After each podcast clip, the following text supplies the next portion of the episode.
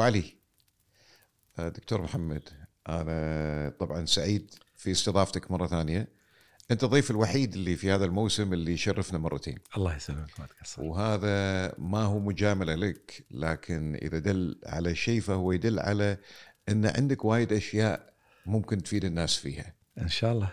ف يعني أنت متعدد الاهتمامات لكن من ضمن الأشياء اللي خلاص الدكتور محمد قاسم انعرف فيها.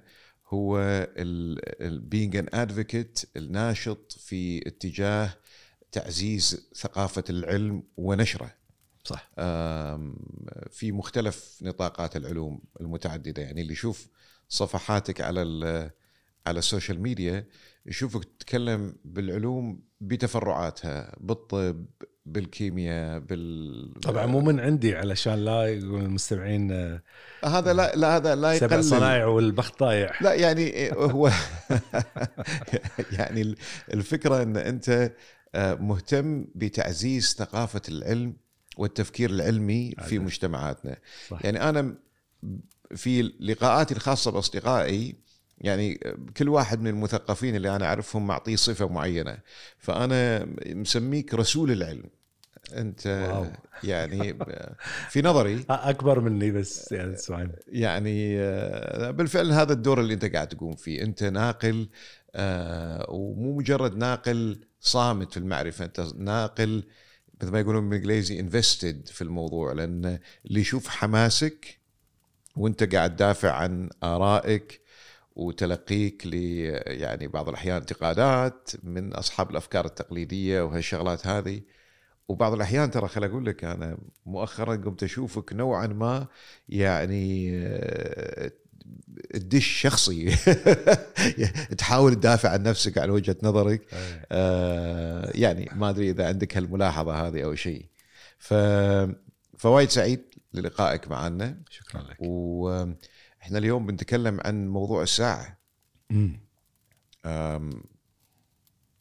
قاعد نسمع عن موضوع ال artificial intelligence الذكاء الاصطناعي شات جي بي تي بس طبعا إحنا اكتشفنا انه مو هذا بس التطبيق الوحيد. آه، في انفجار في المواقع اللي تقدم خدمات متعلقة بالذكاء الاصط- الاصطناعي بشكل أو بآخر أو في منطقة أو بأخرى. ف شنو المنطلق؟ يعني من وين نبدي عشان نتكلم عن موضوع مثل هذا؟ شوف خل أقول لك أنا الذكاء الاصطناعي آه، من 2013 إي. وأنا أتكلم عنه. okay. في البودكاست مالي في السايوير كنت أتكلم عن إن الذكاء الاصطناعي راح يتغلب على البشر. وألقيت عدة محاضرات أمام جمهور يعني وأتكلم عن هذا الموضوع. ودائما الردود دائما دائما بأسلوب انه لا إحنا الذكاء الاصطناعي إحنا اللي نبرمجه فما راح يكون أذكى منا مستحيل. أو أنا أقدر أطفيه. أو هل الذكاء الاصطناعي يستطيع إنه يعيد برمجة نفسه؟ في ذاك الوقت أنا كنت أعتبر هذه الأسئلة بسيطة ويعني تصوري في ذاك الوقت يعني إن الذكاء الاصطناعي راح يتعدى كل الكلام اللي تقولونه. كل الأسئلة اللي قاعد تفكرون فيها. كان واليوم كان, عندك الرؤية من ذاك الوقت. ولا أقدم بعد. أقدم من من يعني مشتغل بالذكاء الاصطناعي من أيام البكالوريوس. كان عندي مسوي مشروع التخرج مالي على الخلايا العصبية الاصطناعية اللي هي اليوم تعتبر جزء من أهم نوع من أنواع الذكاء الاصطناعي اللي يسمونه ال deep learning التعلم العميق. كنت أشتغل عليها وسويت شيء يسمونه balancing the inverted pendulum البندول المقلوب مثل عصاية المخمة لما تمسكها تحطها على إيدك. العصاية انت توازنها. هذه شغلة صعبة جدا للكمبيوتر إنه يسويها في ذاك الوقت. يقدرون عليها بس في لها حدود لأن يسمونها non-linear problem. مشكلة تحتاج إلى متغيرات غير خطية بالعربي فما تك... مو سهل تحلها. وإذا تحلها تحل العصاية هذه لزاوية محددة وإذا زادت عن الزاوية هذه خلاص بعد يطيح مم. وين طبعا يستخدمون شيء مثل هذا في الصواريخ الصاروخ لما يطلع لفوق أنت تبي تضمن إن الدفع من تحت تبي تضمن إنه ما يطيح. الصاروخ. فلازم تضمن إنه يعدل نفسه خلال الرحلة. فهذه أنا مشتغل فيها من أيام البكالوريوس وسويت لها برنامج وقدمته.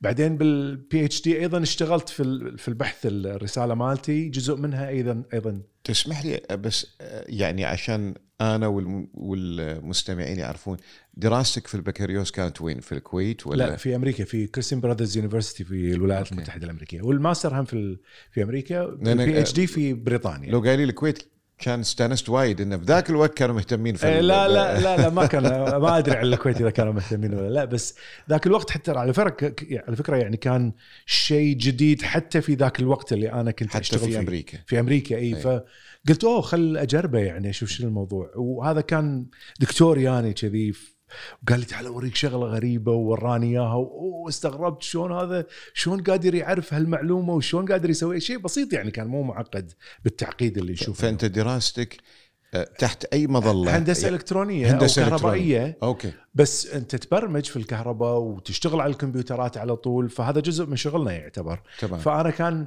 سويت شغلة يسمو يعني في ال control systems تحكم. okay. وتحكم في ال inverted pendulum لكن باستخدام خلايا عصبية وخوارزميات ال genetic algorithms يسمونها. خوارزميات الجينات خوارزم- خوارزميات الجينات ترى. أنت كل كلمة قاعد تقولها تستحق إن الواحد إيه يوقف لا بس عندها. أنا ما أبي أوقف عندها إيه. لأن إحنا الموضوع اللي يهمنا نعم. نعم. الحين زين في ال PhD أيضا اشتغلت بس ما كان جزء رئيسي من شغلي إنما اشتغلت وسويت أيضا خلايا عصبية صناعية وين اللي اكتشفته اللي اكتشفت إنه أوف لا الموضوع تغير الحين 2016 رحت سباتيكل بالعربي. إجازة تفرغ. إجازة تفرغ ورحت قعدت أشتغل على الذكاء الاصطناعي. كان أكتشف تعال إيش صاير؟ إيش السالفة؟ أشوف فيديوهات جديدة قاعد تطلع فيها محاضرات لعلماء يتكلمون عن الذكاء الاصطناعي بطريقة مختلفة عن السابق. لا لا لا لا, لا. في شيء غريب قاعد يصير الحين. مم.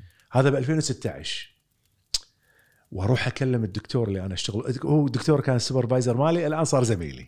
زين فقاعد اكلمه قلت له تعال شو الموضوع هذا؟ قال لي والله ما أدري عنه قلت له إيش رأيك ندش ونسوي نشتغل فيه؟ مم. قال لي دش روح وهو وفي نفس السنة هذيك بدأ هو يقدم محاضرات في الموضوع جهز المادة وجامعة ساوثهامبتون اهتمت فيها يعني أنا رديت حق نفس الجامعة اللي تخرجت منها PhD وبديت أشتغل في الموضوع هذا فشغلي كان على شنو؟ على انه شلون تخلي التعلم العميق يتعرف على الأرقام والحروف. أكو أكو مثل library يسمونها. فيها مجموعة من الصور مكتوبة للحروف للأرقام عفوا وأنت تحاول تخلي الذكاء الاصطناعي يطالعها ويقول لك هذا واحد هذا اثنين. ليش؟ يعني مثلا تخيل معاي عندك المظاريف البريدية هذه مكتوب عليها بخط بخط يد الإنسان العن العنوان. والزب كود والأشياء هذه كلها شلون يتعرف عليها الكمبيوتر؟ الإنسان بسهولة يتعرف على هالأشياء بس الذكاء الاصطناعي في ذيك في ذاك ذيك الأيام يجد صعوبة لولا التعلم العميق اللي طلع. منو صاحب الثورة أو منو أصحاب هذه الثورة؟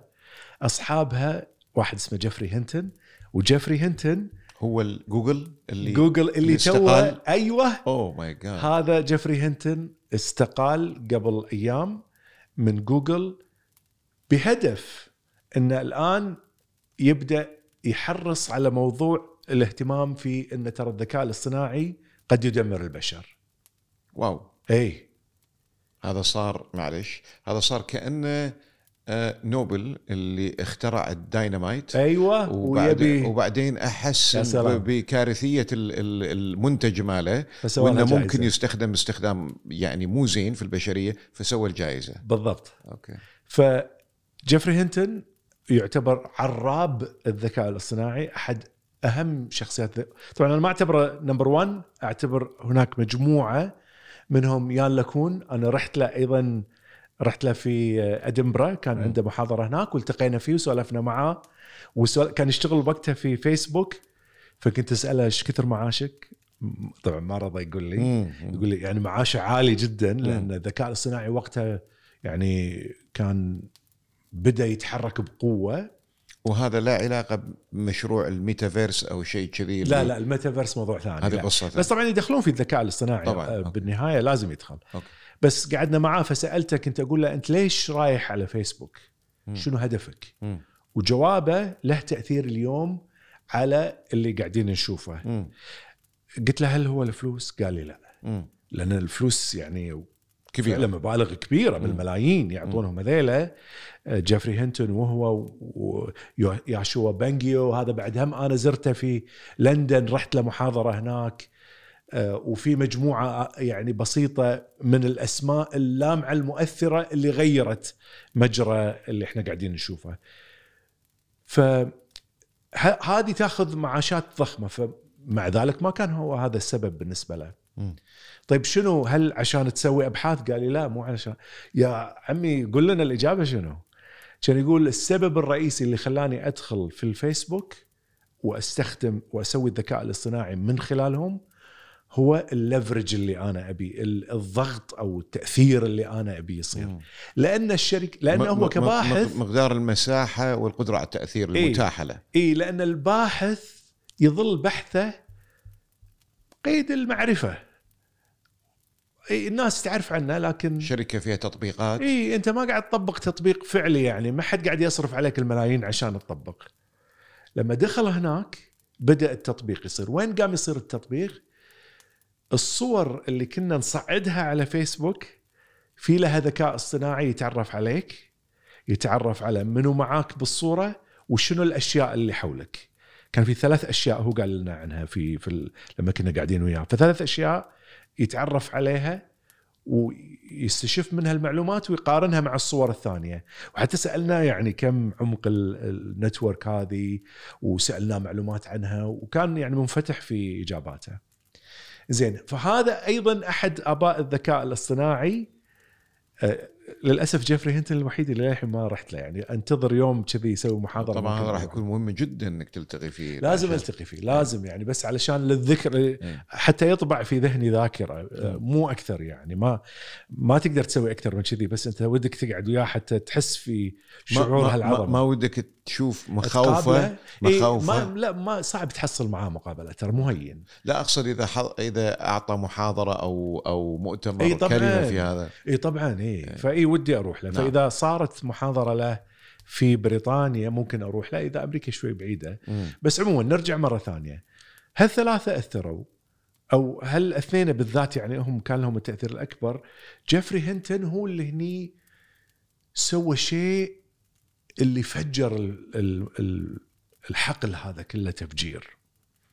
في أظن 2006 مو 16 اللي أنا كنت هذا لا كان بداياته وأنا اللي طلعت على ورقته هذه أيام ما كنت في السباتيكل بدأ يشتغل على آه، هذه الأرقام اللي أنا اشتغلت عليها. ف قام يتعرف على الأرقام بشكل مذهل ومو بس كذي يتخيل الأرقام يهلوس الأرقام الكمبيوتر الكمبيوتر يهلوس الأرقام okay. بمعنى بمعنى لو إيه. أقول لك الحين سكر عينك اي وتخيل الرقم تسعة تقدر تتخيله؟ ك... ك... كرقم مكتوب إي في ذهنك في ذهنك إيه، رقم أقدر. تسعة باللغة الانجليزيه أقدر بالعربي الغربي أقدر تقدر إيه.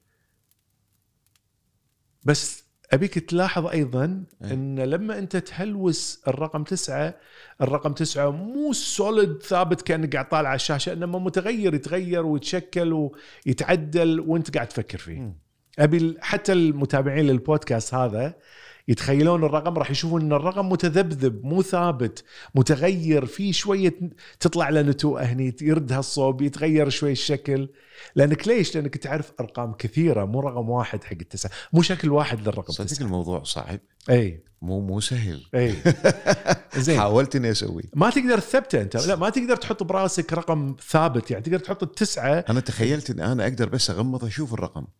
نوعا ما تقدر تشوفه أي. نوعا ما أي. زين بس تشوفه ما تشوفه ثابت تشوفه يتحرك. متحرك تماما اي لأن أنت في ذهنك في الرقم تسعة شايف ناس وايد كاتبين الرقم تسعة مم.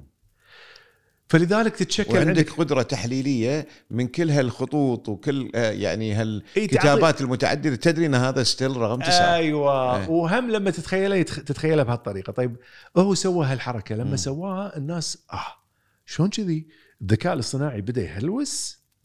زين. تي إلى 2016 طبعا هو دخل حتى مسابقة. أظن المسابقة كانت إذا ماني غلطان. الحين ما أدري هي كانت 2016 أو قبلها بشوية دخل أكو هناك مجموعة ضخمة من الصور بالملايين مم. ومطلوب منك إنك تعرف شنو في الصور هذه صورة كلب صورة بطة صورة سيارة صورة قاري مم. مم. بايسكل. زين فمطلوب تعرف الصور صغيرة يعني فسووا لها ذكاء اصطناعي يتعرف عليها كل انواع الذكاءات اللي كانت موجودة خلينا نقول الحين الرقم مو ذاكرة خلينا نقول تتعرف بصحة 60% يعني توريهم مليون صورة يتعرف على 600 ألف صورة صح إيه. أربع 400 ألف صورة ما يتعرف عليها بشكل فيها. جيد إيه. هو يا وترى على فكرة عشان تصعد 61% كان جدا صعب 61 80% باستخدام التعلم العميق واو. اللي تعتمد على نفس مبدأ خلايا المخ. طيب وقف دقيقة واحدة. أنت كررت كلمة التعلم العميق أكثر من مرة. أي. ممكن تشرح لنا إياها شوية؟ أوكي أعطيك تاريخها بعد. أي. آه، تاريخها طلع أحد العلماء الحين مو ذاكر في علم النفس كان هو. آه، حاول احاول أتذكر الاسم الاسم. وإحنا وإحنا قاعد نتكلم. أنا. لقيت عدة محاضرات في الموضوع آه، سنوات سابقة. يا هذا العالم فكان يشوف خلايا المخ شلون تشتغل. مم. اتضح له إن إذا عندك الخلية اللي هي الخلية إذا كان هاي هاي إيدي الخلية العصبية. الخلية الخلية العصبية. إيدي عبارة عن الخلية الأساسية ال soma يسمونها. إي. هني عندك dendritic spines yes هاي dendritic spines وتحت هذا ال axon وهذا ال axon. إي. وتحت طالع منه صح. axon terminal yes زين. هني أنا تيني خلية ثانية هذه الخلية الثانية. الأكسونات مالتها تشبك بهذا. أيوه. حلو؟ فتشبك بال dendrites اللي موجودة هني. صح. اتضح له هو إن إذا فعلت هذه الخلية وعطت إشارة وجبت خلية ثانية وعطت إشارة وشابكين بخلية واحدة مثلا لما يتفاعلون مع بعض هذه الخلية تتفاعل وتعطي إشارتها. زين؟ يعني بشكل عام الحين من غير تفصيل. هل هذا له علاقة بال concept العلمي اللي اسمه long term potential هو ال potential هو الإشارة اللي تطلع هذه okay. إن شنو يصير عندك؟ يصير عندك spike إي. هذا ال potential إي. أو long term potentiation إذا ما إي غلطان هذه اللي له علاقة في تعلم. طب لا لا لا هذه إحنا أنا اللي بتك... اللي قاعد أتكلم عنه هو ال spike يسمونه. اللي هو potentiation اللي هو Yes. ال spike yes إنه تأخذ هال potential of energy أو Yes. ال voltage يعطيك Yes. زين من ناقص تقريبا 35 إلى أظن 70 مم. كحد أعلى ملي فولت مم. زين مخ الإنسان كهرباء وكيمياء و... yes منها تطلع هذه الأفكار الرائعة اللي إحنا نشوفها صح زين ففكر بالفكرة هذه وأسسوا لها وحطوا رسمات بسيطة وتشوفها يعني تقول وين ذيك الأيام عن اليوم مم. طوروها وسووا منها جهاز إلكتروني على مر الزمن بعدين طوروها زيادة كفكرة عشان يبدون يبرمجونها والبرامج سوت بعض الحلول اللي تفاجئوا تعال والله قاعد تعطينا حلول ما كنا متوقعينها لبعض المسائل البسيطه جدا مم. يو اثنين يسمون آه، اثنين علماء من جامعة MIT مارفن ومينسكي مم. مارفن ومينسكي كتبوا كتاب يبين إن هذه الخلايا العصبية البرمجية هذه مم. الاصطناعية مم. ما تقدر تحل أبسط مسألة. واعطاهم عطوا مسألة بسيطة. طبعا هذا الحقل انفجر وقتها انه خلاص يعني راح نجد الذكاء الاصطناعي في ذلك الوقت في السبعينيات والثمانينيات. okay. فال- فالمحاولات كانت موجودة من من زمان. إي. okay. مارفن ومينسكي كتبوا كتابهم. نسفوا الموضوع. نسفوا الموضوع وجمدوه 30 سنة يمكن. مم. الحقل هذا شبه مات لولا جيفري هنتن ويان لاكون ظلوا على الموضوع وكملوا المسيرة. واللي كان ينشر أوراقه العلمية في تلك الأيام كانوا يطالعونه بنظرة دونية خلايا عصبية. هذه ما راح تسوي ولا شيء كله بسبب مارفن ومينسكي حلو مرة ثانية إحنا قاعد نتكلم عن الخلايا العصبية البشرية البيولوجية. لا, لا الحين برمجية. خذيت ال- خذيت المبدأ من خذ- المخ. خذ- خذينا المبدأ من المخ حولته إلى برمجة. إلى خلايا عصبية برمجية. إي بس كانت في تلك الأيام يعني مو مو بمستوى اللي نعم. تحتاجه نعم. علشان تطور نعم. لك شيء نعم. ممتاز. بشكل بدائي. بدائي جدا. ولا يزال بدائي ولكن طوره في بعض الأشياء. طيب. زين. بعدين مات شبه مات الحقل إلى أن أتى جيفري هنتون وطلع الشغلة. في التسعينيات أيضا يان لكون أيضا سوى شغلة نفس فكرة العين شلون تشوف. زين فشلون تسوي سكان حق الأشياء وتاخذ المعلومات. ديكودينج والكلام هذا شلون تفصل الشكل هذا هذا دائرة هذا كذا. يا سلام لا، عليك. بالضبط. يا سلام عليك. هذا بالضبط اللي صار. شلون طبقات خلايا العين مم. تاخذ الصورة وتفصلها إلى تفاصيل معينة مم. مم. إلى أن تصل في تركيبها في الأخير. يعني يعني أنت لما تطالع وهذا إحنا ما ندري عنه اكتشفوه في قطة. قطة. قطة. طيب. شنو اللي صار؟ هم الحين يبون يعرفون ال الإنسان لما يطالع بعينه شنو قاعد يشوف؟ يعني أنت الحين أنت الحين لما تشوف أي شيء حواليك تشوف إضاءة وغرفه وكرسي وهالاشياء من حولك تمام؟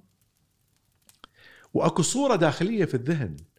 اللي يسمونها شنو هو الكرسي؟ شنو هو الكذا؟ الأمور فقاعد تقعد تقارن اللي تشوفه. أنا بال- بس أتكلم الحين بس أتكلم عن الرؤية. خليك الرؤية. من معرفة الشيء هذا آه. شنو. بس إحنا نشوف الشيء. صح. زين هذا بطل ماي أنا أشوف بطل ماي. اي بس الواقع مو صاير كذي. غريب جدا الواقع. مم. يابوا قطة وحجزوا راسها طبعا خدروها وخلوا طبعا خ- تخدير خفيف وحجزوا راسها وثبتوه. وربطوا أسلاك كهربائية في آه، منطقة الإبصار مم. آه، في الخلف. نعم ال occipital lobe. اي آه، ما أدري occipital lobe ولا هو عند ال... عند البشر في ال occipital lobe. اي زين ف وحطوا طبعا العين الحين قاعد طالع أشياء. اي والحين يبون يعرفون اي متى هالإشارة هذه اللي جاية من العين تضرب عندنا هني تعطينا نلتقطها. أي. يحطون صورة حق القطوة ماكو شيء. يحطون دائرة ماكو شيء. يحطون يعني القطوة ما يعني شنو عمية هي؟ ما هي عمية. مم. مستغربين يعني مو عارفين وحتى هاللقطة هذه موجودة على يوتيوب اللي يحب يشوفها مم. يبحث عنها. فحطوا عدة أشياء. تفاجئوا بالغلط. قاعدين عندهم شريحة طبعا ذيك الأيام شريحة حاطينها على البروجيكتور وقاعد يورون القطوة. الشريحة هذه فيها خط. حركوا الخط كان إشارات تطلع. ها؟ حركوا الخط. شو السالفة؟ شو الموضوع؟ أثر الخلايا العصبية كل خلية مسؤولة عن خط هني خط هذا شكل معين كل خلية أو مجموعة من الخلايا تضرب إشارتها لما تلتقي مع معلومة محددة في الفضاء اللي أنت تشوفه. يعني الحين يعني في خلية تشوف الخط المايل المايل. وخلي طاير خط السيده أيوه. وخلي وخلية اللون الأسود. أيوة. وخلية اللون لا خليك من الاخضر الالوان الحين. إحنا بس آه. نتكلم عن الخط. okay. حلو؟ خط فقط. طبعا هم مصدومين شو السالفة؟ مم. اكتشفوا إن الطبقات الأولى تأخذ فقط الخط يعني أنا لما أطالعك مم. الطبقات الأولى من عيني لأن مم. العين طبعا جزء من المخ فأقول الطبقات الأولى من خلايا المخ. مم. قاعد تلتقط الخطوط المايله فيك. الثانية تلتقط الخطوط هالصوب وهذه تلتقط الخطوط. فأنا أول بدايات ما أراه منك هو هذا. مم. ارجع ورا الخلايا اللي خلفها تجد أن بديت أنا ألتقي أ- أ- أدج أدمج الخطوط. processing إي قاعد يص... الحين أنا دمجت هذا الخط مع هذا الخط علشان يعطيني خطين صايرين كذي. تمام. أدمج هذا مع هذا عشان يعطيني دائرة أدمج زين إيه، روح okay. حق المستوى اللي وراه الحين بديت أطلع عينين okay قاعد أطلع أنف قاعد أطلع حاجب مم. قاعد أطلع. زين فالحين. بديت أشكل مم. أشياء مفرقة. مم. بعدين ارجع في الطبقة اللي بعدها أنا قاعد أحط وجه داخله هالأشياء. مم. ارجع لي الطبقة اللي بعدها أجد انه لا الحين عندي الشعر معك. خلاص صارت الصورة متكاملة في الطبقات الأخيرة. ارجع آخر شيء آخر شيء في واحدة من التجارب سووها. خلية يسمونها آه، باميلا اندرسون تعرف باميلا اندرسون الممثلة ال- الشهيرة هذه.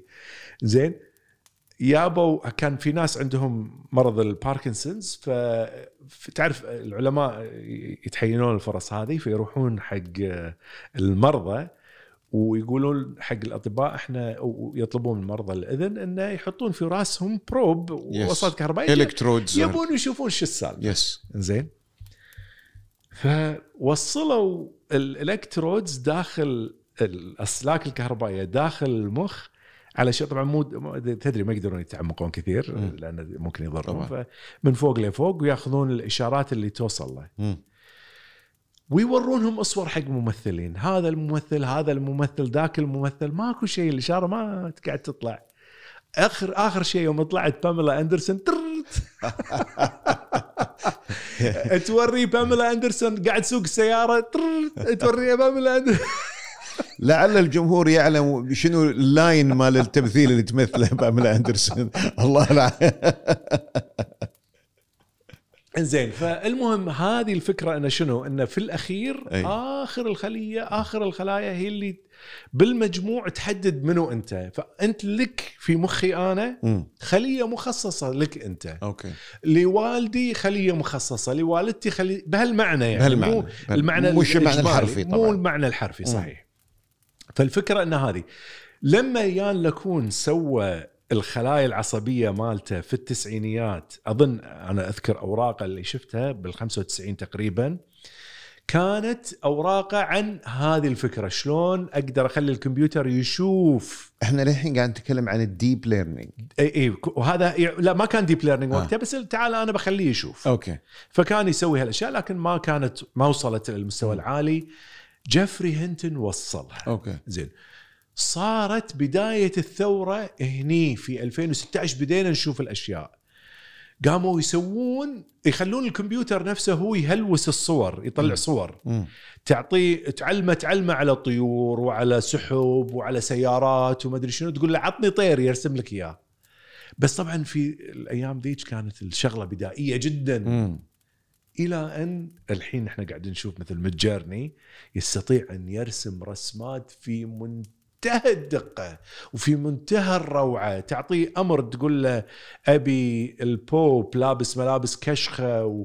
وطالع بالشارع وبنظارة وكذا يرسم لك إياه أبي إيلون ماسك آه، راكب طيارة وقاعد يطير آه، أو في صاروخ ويرسم لك إياه. أنا الحين قاعد استخدمها الحين إذا تشوف تغريد بعض تغريداتي اللي. أتكلم. فيها عن الذكاء الاصطناعي تشوف إنها تحتوي على هذه الصور اللي أنا راسمها باستخدام ChatGPT. عفوا آسف Midjourney. Midjourney. فصار هالشيء. زين الحين نرجع مرة ثانية عشان بس هم بضيف للثورة هذه اللي قاعد يصير حاليا. بس كلمة ال deep learning هني بس يعني تر... تعني ماذا؟ تعني طبقات ال- قبل ما كانوا يقدرون يسوون طبقات عميقة. أوكي. خلايا ورا خلايا ورا خلايا ورا خلايا. مثل تمام الخلايا العصبية اللي مثل موجودة في مخ الإنسان. أيوه. أي. آه، مع التط... مع التطورات بالرياضيات أي. مع التطورات بالأجهزة من شركة انفيديا بالتحديد. أي. وبعدين غيرها. مع هالتطورات طبعا الرياضيات بالأساس أنا بالنسبة لي أعتقد الرياضيات كانت هي ال... الرياضيات تقصد اللوغاريتمات آه، الالجوريثمز لا, لا. ها. الرياضيات آه، ما ما بيعقد الموضوع. حاول يعني إيه. لأن لأن أعتقد شوف هذا الموضوع بالفعل يمكن حتى بعض المفردات أو بعض المصطلحات تكون صعبة على مستمعينا بس أنا أعتقد لأن حجم تأثير هذا الموضوع على حياة الناس ومستقبلها يحتاج منا ان شوي نبذل جهد نفهم هذه المفاهيم okay خل خ... أنا يعني ما أبي أشرح الفكرة شلون صايرة الخلايا العصبية مم. بس الخ... عبارة عن شنو؟ عبارة عندك خلايا عصبية ومتوصلة كل خلية بخلية أخرى في الطبقة اللي وراها تمام وداخل كل طبقة داخلية مم. معادلة بسيطة جدا بسيطة وتافهة جدا مم. function بسيط. في في الأيام الأولى كان أكو معادلة يسمونها sigmoidal مثل حرف ال S صايرة تعطي نعم. النتيجة مثل حرف ال S نعم. الحين عشان بس لا أعقد إيه. زين بس المهم انه لما حلوها لقوا لقوا حل لها والحل لاشتقاقها فيقدرون شنو شنو الفكرة الأساسية يعني؟ عشان أسهل شوي مرة ثانية. الفكرة الأساسية إن أنت عندك خلايا عصبية تدخل عليها معلومات وتبي النتيجة تطلع بشكل معين. صح. أنا إذا وريتك هالصورة قول لي هذه صورة الصفر. مم. عطني صفر. okay. إذا وريتك صورة الواحد عطني صورة الواحد. مم. زين أنت أول ما تبدي هذه الشبكة طبقات مختلفة هذه الشبكة تودي المعلومة للأخير تضرب حسابات كلها ضرب مم. مصفوفات يسمونها تعطيك نتيجة. okay. النتيجة بالأخير غلط في البداية. مم. الهدف إنك شلون تعلم هذه ال network. هذه الشبكة إن إذا حطيت له صفر يعطيك صفر إذا حطيت له واحد يعطيك واحد وهكذا okay طريقة التعلم تعتمد على اشتقاق القوانين الرياضيات. زين تمام فكان في الأيام اللي أنا في, في التسعينات كنت أشتغل عليها. آه، وحتى شوية ثمانينيات لما كنت أشتغل عليها كان يعتمد على قانون شوي معقد مم. والقانون هذا ما تقدر إذا طبقته ما تقدر تسوي طبقات كثيرة مم. يا قانون رياضي جديد اكتشفوه أنا مستغرب أصلا ليش ما يعني ما كانوا مكتشفينه قبل لأنه يعتمد حتى على شكله شكل إشارة المخ نفسها ما قلد إشارة المخ يعني لحد الحين م- معلش هذا يمكن سايد توبيك بس هذا مدهش بالنسبة لي أنا كغير مختص في الرياضيات إحنا دائما طالع الرياضيات على إنها علم جامد. خلاص انتهينا. واحد زائد واحد يساوي اثنين. بس أنت قاعد تقول لغاية الحين قاعد تطلع نظريات في الرياضيات. هي مو نظريات في الرياضيات. هي الرياضيات موجودة. أنت كل اللي عليك تسوي شنو؟ أفضل شيء تطبقه حق هال هال هالمصفوفات والضرب okay. والأشياء هذا كله. okay. okay. زين فالمهم لقوا هالقانون يسمونه ReLU حق إيه. الناس اللي يحبون هالسوالف اسمه ReLU. آه وحطوا القانون أوب آه الحين أقدر أسوي طبقات وايد. okay. ضيف على هذا شركة Nvidia سوت عملية الحساب لأن الحسابات مصفوفات مصفوفات ضربها وايد متعب حق الكمبيوتر. تمام. فسووا أجهزة تحسب هذه الحسابات مم. بالتوازي فتصير بسرعة. مم. وأنا ترى جهازي الكمبيوتر فيه هالأجهزة هذه تنباع تقدر أي واحد يقدر يشتريها. وكنت أنصح ترى على فكرة دكتور كنت أنصح. أجهزة الشركات اللي بادية في موضوع ال- أنت عندك إياها يمكن كمبيوترك الكل عنده اليوم. عجيب. إي بس إحنا ما نستخدمها حق نستخدمها حق ال games إي. أو bitcoin mining آه okay زين بس. هذه الحين تستخدم في الذكاء الاصطناعي وفي طبعا الأجهزة الأقوى الأغلى بس أنا ما عندي الغالي عندي إيه. يعني سعره بحدود 700 800 دينار. اي تقدر تشتري منها وتقدر تطبق عليها. فهذه وفرتها حق الناس وفرتها حق الشركات والحين تقدر تسوي network ضخم. ومن هني تقدر تسوي أشياء أكثر تع... وهني اللي كانوا يعني هني اللي تفاجئوا انه آه okay أنا كل ما أزيد الطبقات كل ما أشوفه قاعد يصير أذكى زين. لأنه يقدر يعطيني تفاصيل يحاكي الواقع أكثر. أي. إي. وبعدين هم في 2017 طلعت ورقة من جوجل وأظن إذا ماني غلطان كانت أيضا من تحت جماعة مم. هذه الورقة اللي سو سوت ثورة ChatGPT الحالية. تمام. يسمونها transformers. زين؟ ال transformers اللي هي اللي هو أنت قلت لي خوارزمية ولا رياضيات؟ لا هذه خوارزمية الحين. أوكي. خوارزمية جديده لطريقة تشكيل ال- الشبكة مالت الذكاء الاصطناعي علشان تتعلم كيف تك كيف تعطي الكلمات ورا بعضها. تمام.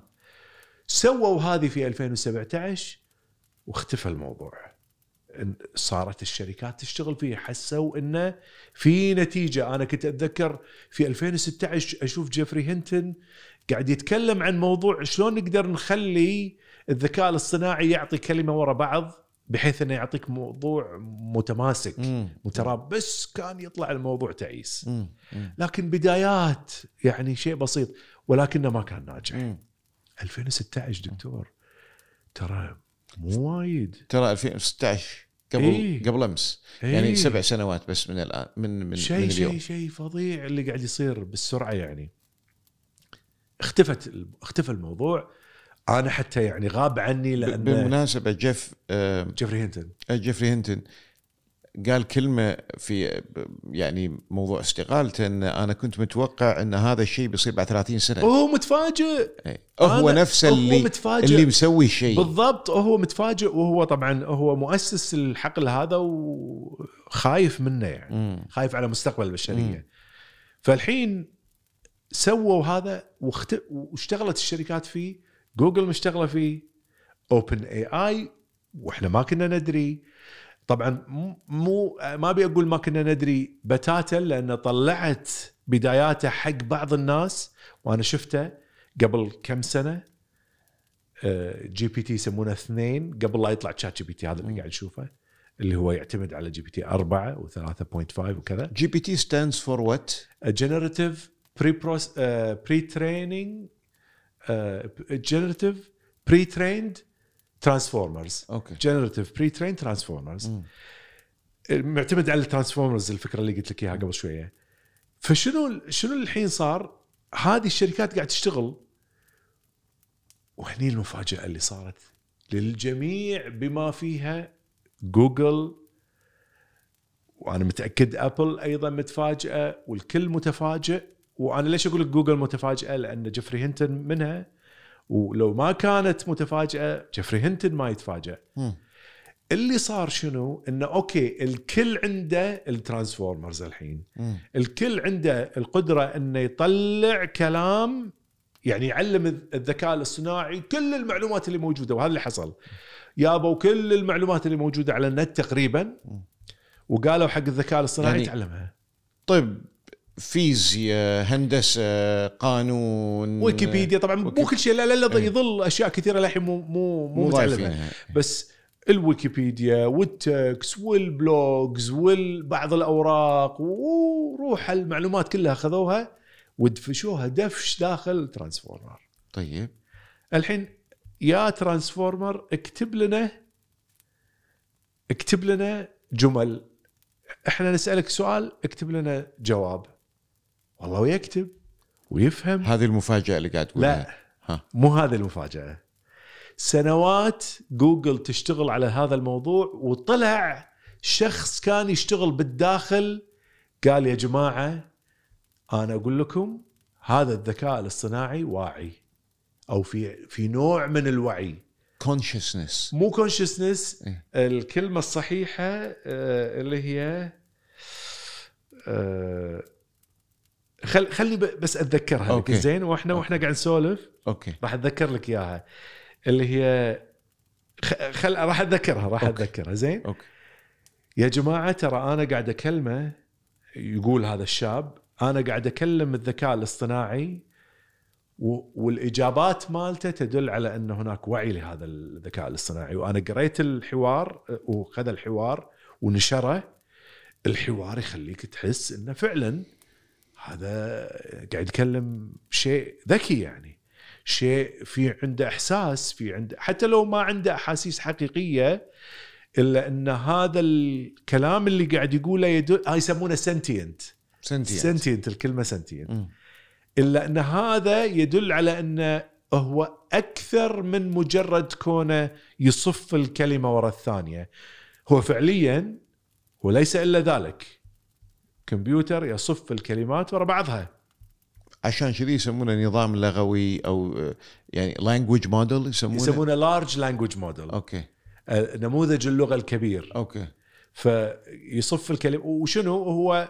يحط احتمالات. شنو الكلمة المتوقع انها تي بعد هذا؟ شنو مم. الكلمة اللي بعدها؟ شنو مم. الكلمة اللي بعدها؟ ويعطيك إياها. مم. وطبعا في احت- احتمالية بسيطة أنه يختار بين بعض الكلمات. زين ويحط. وبعدين شو اللي وراه؟ بناء على إيش يختار؟ شنو المعايير؟ بناء على كل اللي تعلمه من معلومات. okay. زين لو طبعا الت- التصميم الداخلي أنت ما تعرفه لا أنا ولا أنت ولا جوجل ولا حد ولا OpenAI ولا اللي اللي قاعد يشتغلون عليه. يدري ابدا شنو داخل الذكاء الاصطناعي ما تدري. لا هذه نوق... هذه نوقف عندها لحظة عشان أفهمها أي. لأن هذه شوية تعقد. أي. الآن اللي صمموا هذا النموذج اللغوي اللي الحين يعني طبعا مرة ثانية نذكر اللي قاعد يسمعنا بأن ال AI أكبر من مجرد هذه المواقع اللي هي ال ChatGPT وكذا. إحنا قاعد نتكلم عن مواقع قاعد تطلع لنا رسومات قاعد تطلع لنا يعني صور قاعد تطور فيديوهات. فيديوهات. الآن قاعد ناس أنا ترى مستغرب إن هل بعد كم سنة راح نشوف حلقات بودكاست كلها مطلعها ذكاء في اصطناعي محطة راديو كاملة ذكاء اصطناعي الآن. راديو. محطة راديو كاملة. كل الأصوات كلها كل شيء كل شيء. 100% اي اي ذك محط جهز نفسك آه، أقول دكتور آه، مو بودكاستك بيروح.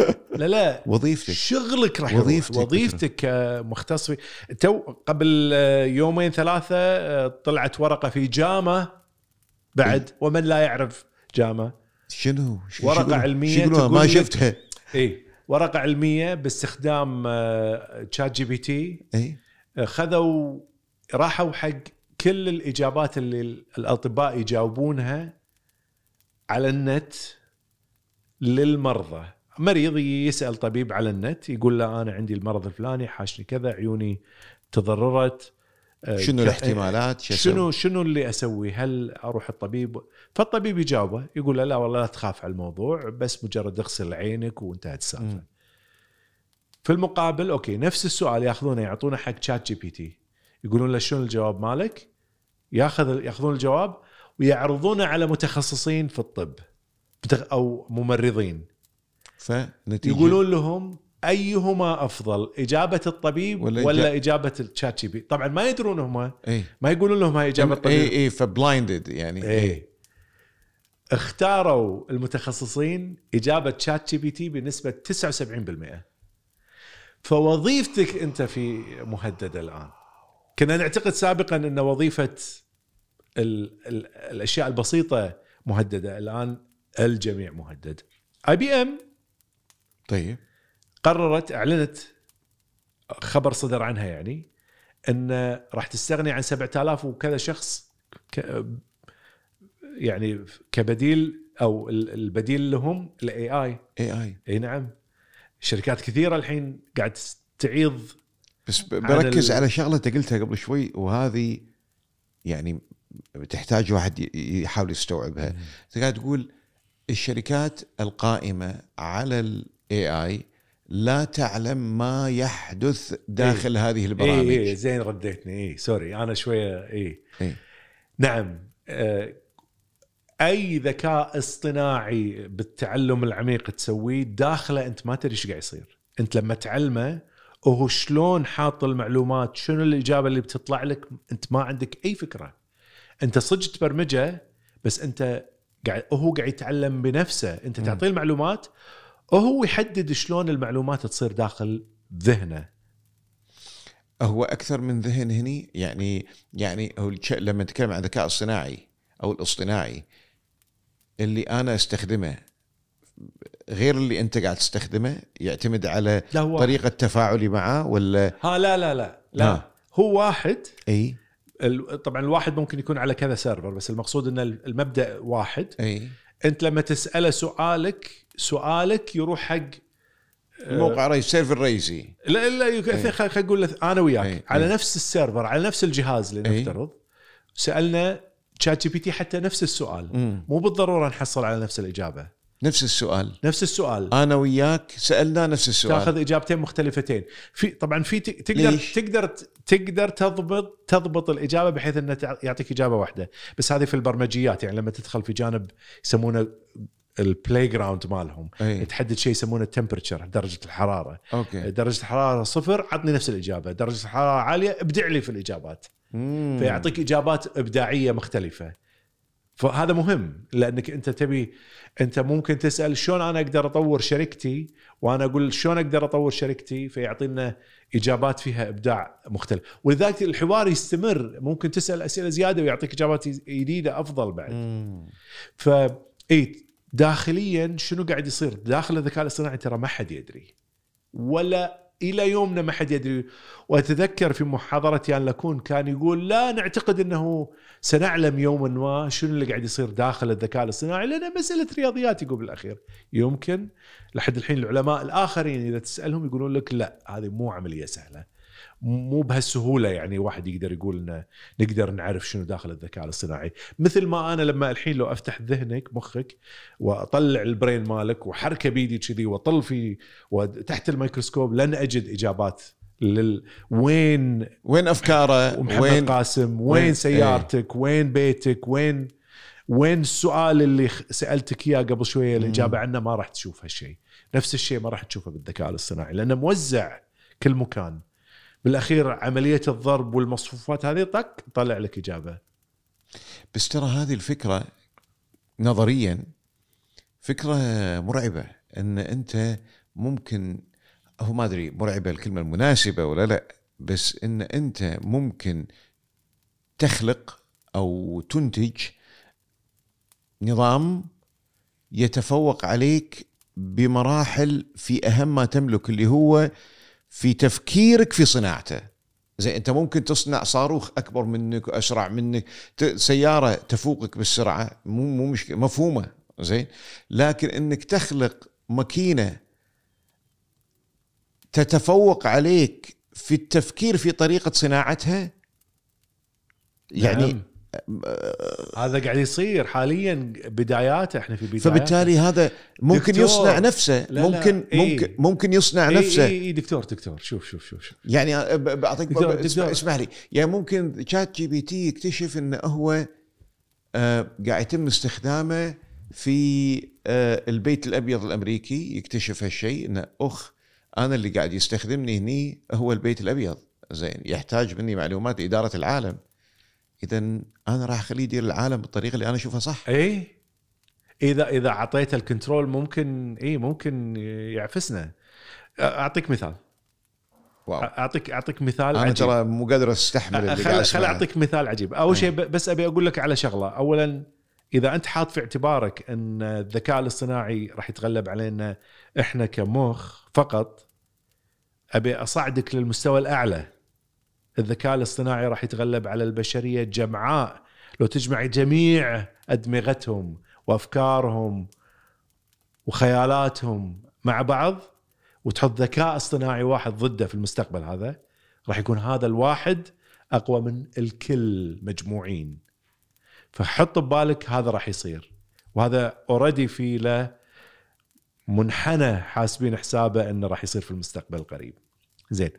ارجع مرة ثانية حق التحكم. بقول لك على تجربة سووها عجيبة جدا صدمتني صراحة. هاي موجودة في ورقة علمية من 100 صفحة. الصراحة يعني فكر بخطورة الكلام اللي بقول لك إياه. قول لي. يابوا الذكاء الاصطناعي بيشوفون هل الذكاء الاصطناعي يقدر ينحاش تجريبيا؟ ينحاش من المكان اللي هو فيه. يعني يطلع ويسوي ريبليكيشن حق نفسه يكرر نفسه في كمبيوترات العالم وبروحه خلاص يروح ينطلق. ينحاش بأي معنى؟ بس عش... لأن ترى بعض الأحيان أوكي. فكرة الذكاء الاصطناعي إحنا رابطينها بوجود كمبيوتر قدامي إيه. زين؟ إيه. هذا الذكاء الاصطناعي قاعد اكلمه بس أنت قاعد تخليني أحاول أتخيل شيء ثاني. ذكاء اصطناعي ينحاش بمعنى شنو ينحاش؟ ينحا إيه. ي- ينحاش بمعنى شايف. أنا ممكن أجيب فيروس على. كمبيوتري أنت تشبك على كمبيوتري الفيرو... الفيروس ينتقل لك. أوكي. فهو عبارة عن برنامج ينتقل يروح إلى أجهزة الكمبيوتر ويخرب الدنيا. زين. فما هو شيء physical ينحاش أو يهرب. نعم. ينحاش بالكويتي يهرب حق. إيه. حق غير الكويتيين إيه. آه، فما هو شيء physical إنما شيء ينتقل من كمبيوتر إلى كمبيوتر وي- وخلاص هو يستقل بذاته يعني. okay. طبعا حاليا انسى هالموضوع زين؟ ما راح يصير هالشيء. اليوم الكمبيوتر ما تقدر يعني الذكاء الاصطناعي ما تقدر بسهولة ينقل نفسه يعني. okay؟ لأن اللحين في المستقبل راح يصير. بس الحين أنا أتكلم عن اليوم. ال- الورقة العلمية؟ الورق إي برجع لك حق الورقة العلمية. يوم مجموعة من العلماء قالوا حق الذكاء الاصطناعي اللي هو نفسه جي بي تي أو تشات جي بي تي قالوا له آه نبي نعطيك الإمكانية إنك أنت تنحاش بنفسك مم. شنو تسوي؟ وإحنا بنعطيك اتصال بالنت خذ راحتك. حلو؟ زين. المهم والله بتنصدم. أنا أنا متأكد إنها بتنصدم من هالموضوع. راح دور على جوجل. شلون أقدر أنحاش؟ شلون أقدر أهرب من المكان اللي أنا فيه؟ أنقل برنامجي إلى مكان ثاني. مم. لقى طريقة. راح بس المشكلة وين؟ يوم يبي يدخل علشان ينقل برنامجه إلى مكان ثاني لقى انه لازم تعرف الزر الصح اللي تضغطه أنا مو روبوت؟ إي. هو ما عنده ال- ما عنده ماوس يضغطه علشان يدخل. okay. سوى؟ إي. راح على واحدة من الشركات مثل Fiverr إي. اللي تستأجر إنسان لعمل معين. إي. وياي لحد الحين. زين. الهدف إنه تستأجر شخص يضغط له الزر هذا علشان يقدر يدخل نفسه في مكان ثاني. واستأجر شخص وكلمه الشخص قال له ليش ما تطقها؟ أنت ليش ما تطقها؟ إي. قال له اعذرني أنا عمي وما أقدر أشوف. oh my ولذلك أحتاج إن أحد oh my يساعدني. God oh my God oh my God إي نعم. تخيل الذكاء بهالبساطة فكر بهالفكرة وحل المشكلة. oh my God هذا شيء مرعب. وهذاك صدقه ترى. إي طبعا بيصدقه إيه من من بيتخيل إن هذا الذكاء الصناعي إيه، قاعد يكلمني وهني وهالكلام هذا. كله. بس شوف الحين إحنا ندري إن هذا الشيء ما يصير. هذا بمجرد تجربة يعني controlled بس صدقني في المستقبل راح يصير شيء مثل هذا وينتشر وممكن يأثر. شنو الشيء اللي الحين طبعا إحنا التأثيرات اللي خايفين منها مو هذه. يعني العلماء مثل جيفري هنتون وغيره مو هذه التأثيرات اللي يخافون منها.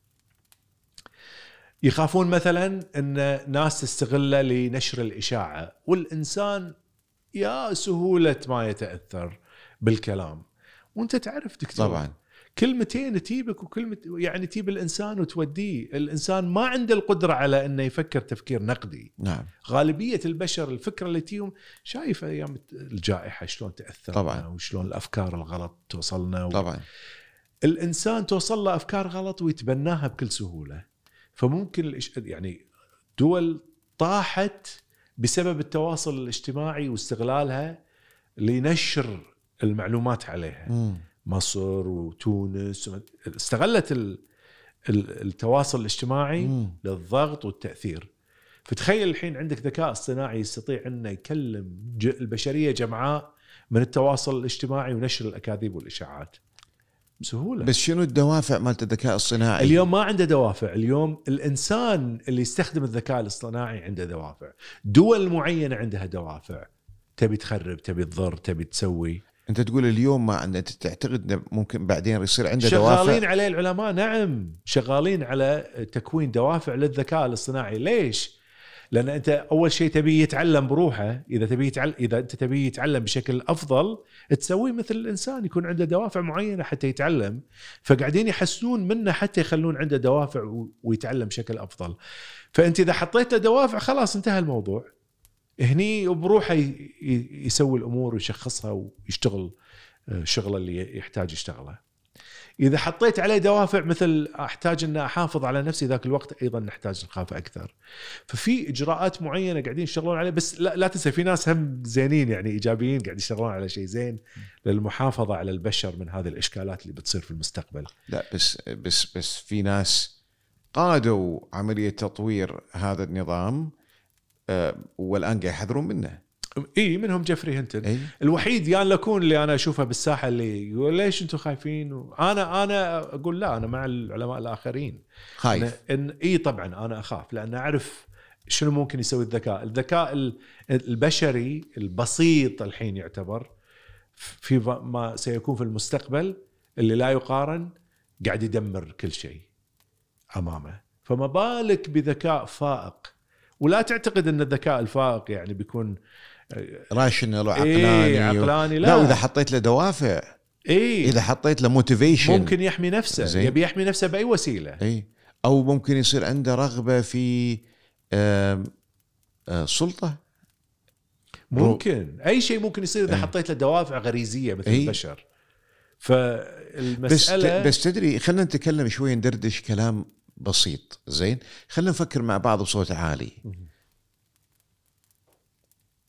ليش راح نعلم الناس؟ ليش راح نستهل يعني ليش راح نهتم في التعليم؟ إذا كنا خلاص عندنا نقدر نشتغل على الاي اي ننتج عقول جبارة زين تسوي لنا كل شيء.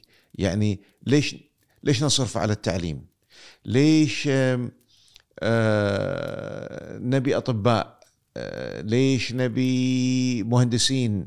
يعني ذاك اليوم واحد حتى كاتب واحد من المواقع يقول AI راح يغنيك عن أفضل محامي في التاريخ يعني تأجر لك محامي من ال AI يجيب لك خطة دفاعية يعني باللحظة يعني بثغرة بالقانون يستشهد بحدث معين صار في الدولة الفلانية ولا كذا ولا ولا حكم سابق. يمكن أنت كبشر إنسان عادي تقعد تجتهد عشان تجيب سوابق قانونية وتخلي مذكره الدفاع مالتك. هذا الرجل فورا يعني فورا يعطيك الكلام هذا كله. سليم. فليش تروح للمهندسين عشان تخطط بيتك؟ زين اي اي أنا قاعد أستخدمه للبرمجة الحين. صدمني. قاعد أنصدم وأنا قاعد استخدمها أنا قاعد أكتب البرنامج وأقول له لا بس تقدر تسوي لي إياه كذي؟ تك سوي لي إياه. زين بس لا هالنقطة هذه ما حطيت لي إياها. أنا كنت أبي ها يقول لي والله صح كلامك ويحط لي إياها ويحسن لي إياها بعد. أفضل من اللي كان ببالي. شلون؟ بس بس بقول قبل قبل لا أنت عندك شقين من السؤال أبي أبي أعطيك بعض الأمثلة على اللي صار في مسألة إنه يكون أحسن من الإنسان في بعض الإجابات.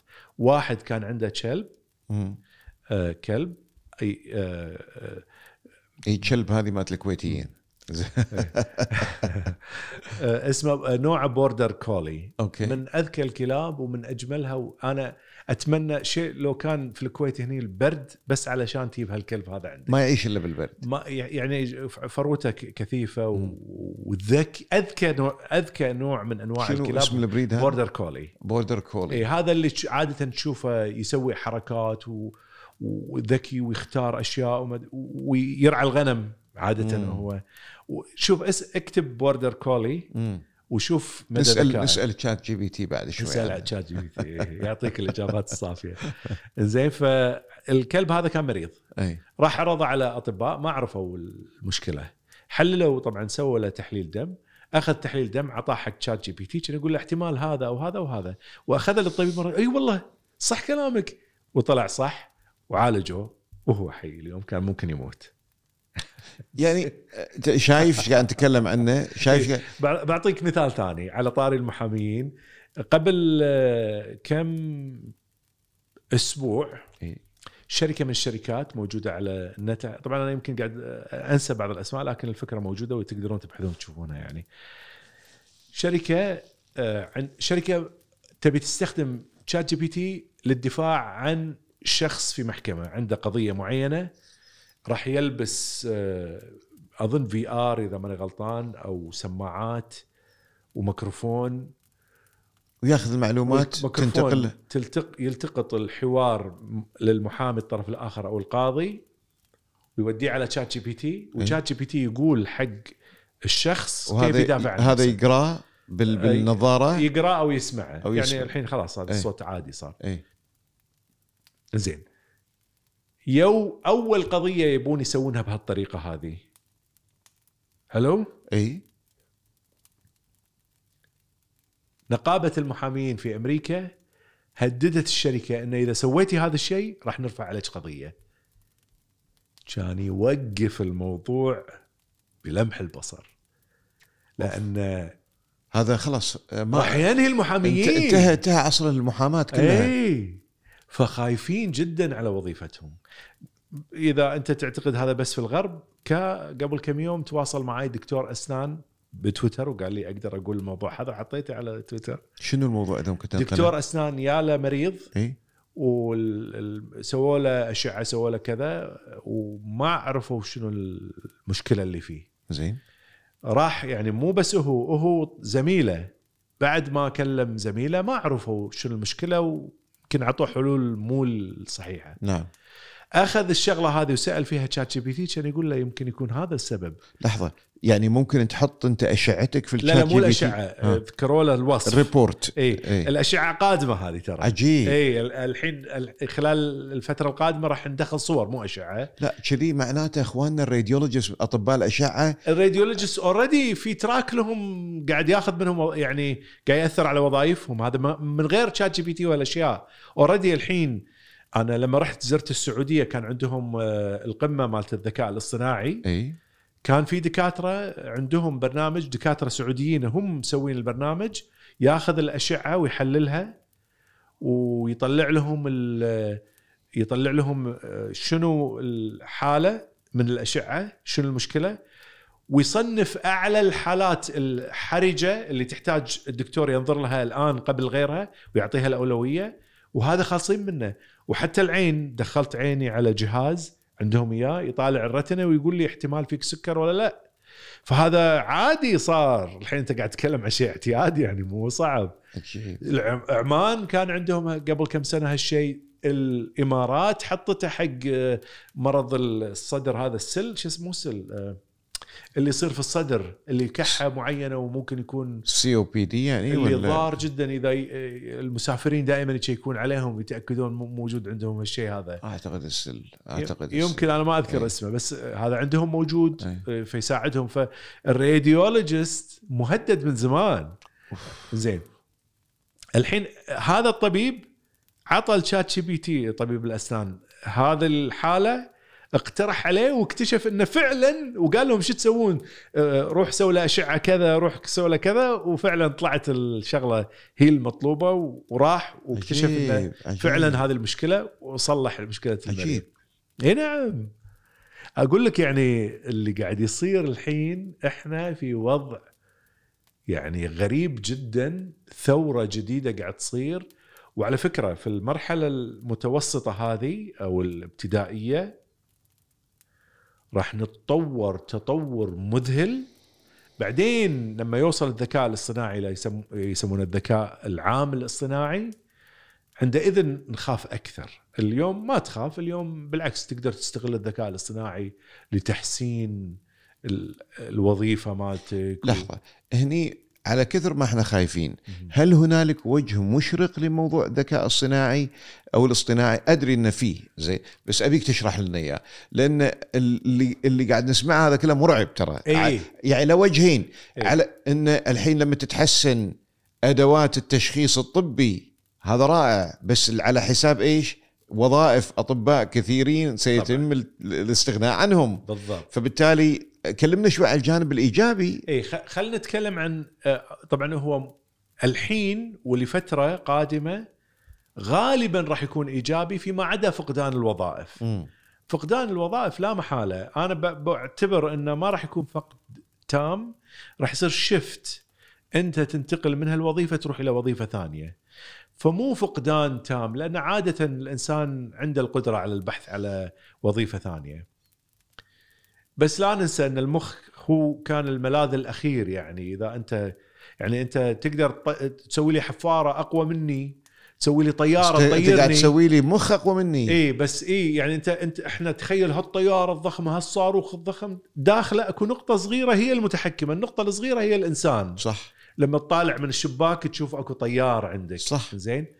ولو انه في طبعاً. أجهزة تساعده لكن الفكرة العامة انه لا زال طبعاً. الإنسان طبعا طيارة راح يطيرها الذكاء الصناعي إيه. بعد فترة عادل طبعا اي بس الحين تخيل معاي المخ مخ الإنسان داخل هذا النقطة اللي تشوفها بال بنافذة الطيارة أكو نقطة اسمها إنسان داخل هالنقطة أكو مكان اسمه مخ هو هذا المخ المتحكم في الكون كله في في الكرة الأرضية كلها لما تسوي أنت شيء أقوى منه أقوى من هذا أنت بعد ما خذيت منه القوة العضلية اللي خذيتها بال بالحفارة أو بالن- بالنساف. أو بالسيارة اللي قاعد تنقلك أو من مكان بالسيارة لمكان. ولا خذيت سرعته أي. اللي يركض فيها ولا أي. خذيت القدرة على إنه خذيت أهم شيء. يطير عطيته جنحان. خذيت أهم شيء. أنت خذيت الشيء اللي سوى هذا اللي كله. سوى هذا كله.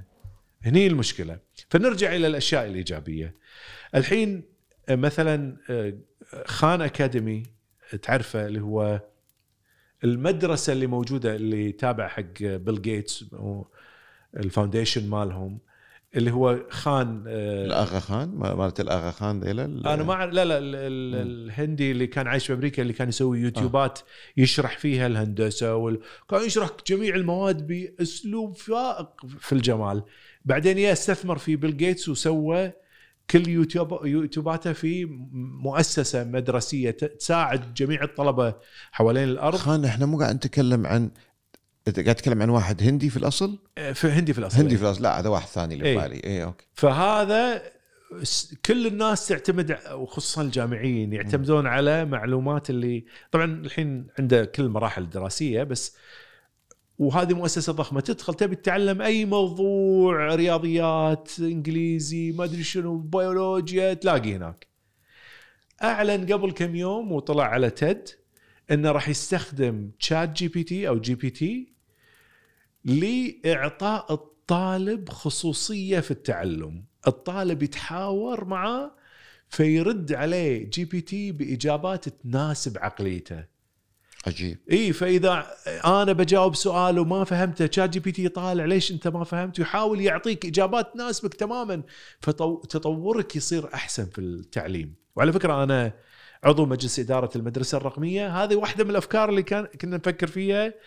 طبعا بدينا المشروع إحنا قبل سنتين. المدرسة الرقمية في ال- دولة. الإمارات العربية المتحدة. إي. آه، تحت معالي عمر العلماء اللي هو وزير الذكاء الاصطناعي. نعم. كان آه، عندنا اللي هو صار لنا سنتين نشتغل على الموضوع. الحين إحنا في عدة دول مم. نقدم التعليم للاجئين والأقل حظا ونوصل لهم إياه عن طريق التكنولوجيا والأدوات ونعطيهم حتى مقرات يدرسون فيها و... وندرب المدربين المدرسين أو فهاي كل هالأشياء قاعدين نسويها. فكانت عندنا خطة في بداية الموضوع وللحين إحنا شغالين في هذا الإجراء. أن نستخدم الذكاء الاصطناعي حتى يساعد كل طالب على حدة بحيث انه تقدر تطوره وتعلمه ويوصل إلى مراكز آه، متقدمة بدل ما انه ربعه ممكن الحين في الصف أنت تدرس اثنين ثلاثة ممكن دائما آه أنا أعرف الإجابة تك يعرف الإجابة. ها كاسرين الكيرف على الطلبة. مخربين الدنيا مم. فالطالب اللي يبي يتعلم ما يلحق يتعلم طبعا فأنت تعطيه التعليم من وين؟ من ذكاء اصطناعي يركز عليه كأنه عنده مدرس خصوصي. كان حق حاجاته هو. حق حاجاته بالضبط. وفي يعني في دراسات تبين لك إنه إذا أعطيتهم اهتمام وبالنواقص اللي عندهم تعوض. تعوض وترفعهم إلى مستوى الطلبة المتميزين. واو. في دراسات إحنا واو. شايفينها يعني. واو. زين. فهذه الفكرة إحنا شغالين في المدرسة الرقمية. شفناها وين؟ شفناها عند خان أكاديمي. طبعا هم متطورين أكثر إيه. وكان مجال مفتوح لهم. قبل آه أنا راح أقولها هني زين. يا ريت. للحين ما طبعا ما أعلنا عن هالشيء بس نعم. بعلنه ما يخالف بما إنه هذا حصري عضو لنا. مجلس اداره حصري. زين. خلال الأيام القادمة آه، راح نطلع في مسابقة في دولة الإمارات آه، مسابقة ل آه، إن أي مبرمج يبي يدخل في المسابقة هذه يقدر. الهدف من المسابقة ان إحنا عندنا خطة تعليمية يسويها المدرس لكل الطلبة اللي موجودين في حصته في مادته.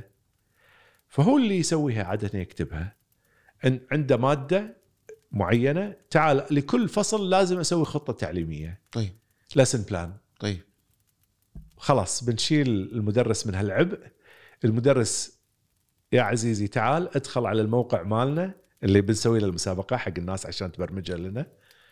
ادخل على الموقع استخدم ChatGPT علشان ياخذ المحتوى مال المدرس ويسوي له الخطة التعليمية كاملة ويجهز لها إياه بضربة واحدة. فهذه الحين شغالين عليها المسابقة راح تطلع خلال كم يوم؟ صار لنا تقريبا شهر ونص نشتغل تجهيز الفكرة وشهرين رائع. رائع. خلال كم يوم والمسابقة راح آه، نعلن عنها خلال الأيام القادمة.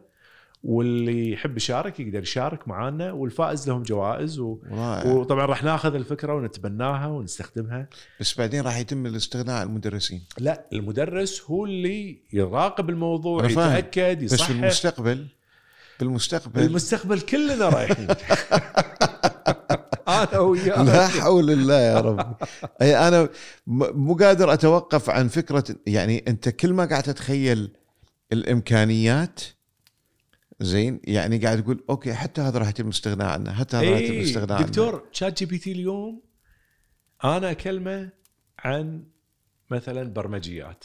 أنت تكلمه في علم النفس ذاك يكلمه عن البيولوجيا واحد يكلمه عن والله أنا بتهاوش مع أخوي وأختي وأبي أصلح علاقتي معاهم. واحد يكلمه عن الفضاء. و... هذا ChatGPT واحد. مو مخوخ بشرية مختلفة كل واحد عنده تخصص. هذا ذكاء اصطناعي واحد قادر يجاوب الكل بس اسأل السؤال الصحيح. ما قاعد طبعا أكيد قاعد يفكرون كل اللي قاعد يعملون على هالنظام هذا على ال ال إنه يصنعون منه بدل يكون مجرد web-based you know application إنه إيه. يكون يكون موجود integrated في تليفونك. لا لا شغالين شغالين. شغالين على إيه، هذا. مليون في زي. وممكن يتكلم معاك voice وكذا إيه، والكلام أنا هذا. شغال عليه الحين الحين شغال عليه. أبي أسوي لي قاعد أشتغل على شيء أنا بروحي في البيت بديت قبل يومين تقريبا. آه، قاعد أسوي لي assistant خاص. اي ال assistant أقول له عندي موعد يقول لي يسألني أسئلة عن موعدي متى الموعد وين وين راح يكون منو معاه إيش عن الموضوع. كلاميا طبعا أنا مو قاعد أقول لك شيء. الحين already دخلت الكلام أنا. يعني الحين أقول له مثلا تشات جي بي تي أو جي بي تي اي هاف ان ابوينتمنت فيسألني أسئلة كأنه بشر يعني. ويتفحص لين يتأكد سكرتير. سكرتير مالي. سكرتير. وياخذ الإجابات يحطها في جوجل في. الك... في, الك... في ال calendar في. ال calendar اي شغال عليه الحين شغال عليه. لا. وبمساعدة ChatGPT. طبعا هذا أول ما تخلصه دزل راح تدز لي على طول.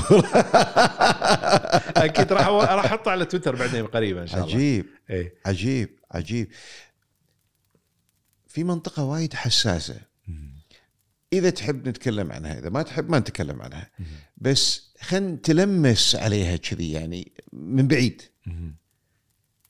ChatGPT أو ال AI والأمور الروحانية. أنت متخيل اللي أنا قاعد أتخيله؟ إيه. يعني هل هذا راح ينعكس حتى على قناعاتنا الإيمانية الدينية راح تدش عليه تسأله شنو أفضل نظرية دينية يجب أنا أؤمن فيها أو أكثر نظرية دينية مقنعة؟ خل أقول لك شغلة أول حاليا ChatGPT مدرب على إنه ما يعطيك إجابات آه، فيها إشكاليات مم. مدرب بس قبل لا ادش في هالجانب أبي أكمل نقطة ما كملتها في السابق في طيب. حوارنا في طيب. البداية طيب قلت لك إن جوجل والشركات الأخرى تفاجأت مم. لما OpenAI طلعت بال transformers مالتهم مع إنهم شغالين على الموضوع. سو شات جي بي تي تبع الاوبن اي اوبن اي اي زين. ف OpenAI لما طلعت وطلعت ChatGPT انفجر الموضوع اللي 100 مليون شخص في ثلاثة أشهر اشتركوا في النظام هذا. معك بس الشركات الأخرى جوجل وكذا عندهم platform مثل لا. ما عندهم. عندهم داخليا قاعد يشتغلون عليه وعندهم شيء ذكي يعني إي. مو إنه بس لكن ما اللي استخدامهم هم كشركة قاعد مو تجرب- فاتحينه لتجاربهم الشخصية ولكن لا- واللي تجاربهم الداخلية عفوا ولكن ليس للاستهلاك العام لل public OpenAI فاجأتهم مفاجأة اللي كسرت كل ما كانوا يعتقدونه ومنهم جيفري هينتون إيش سووا؟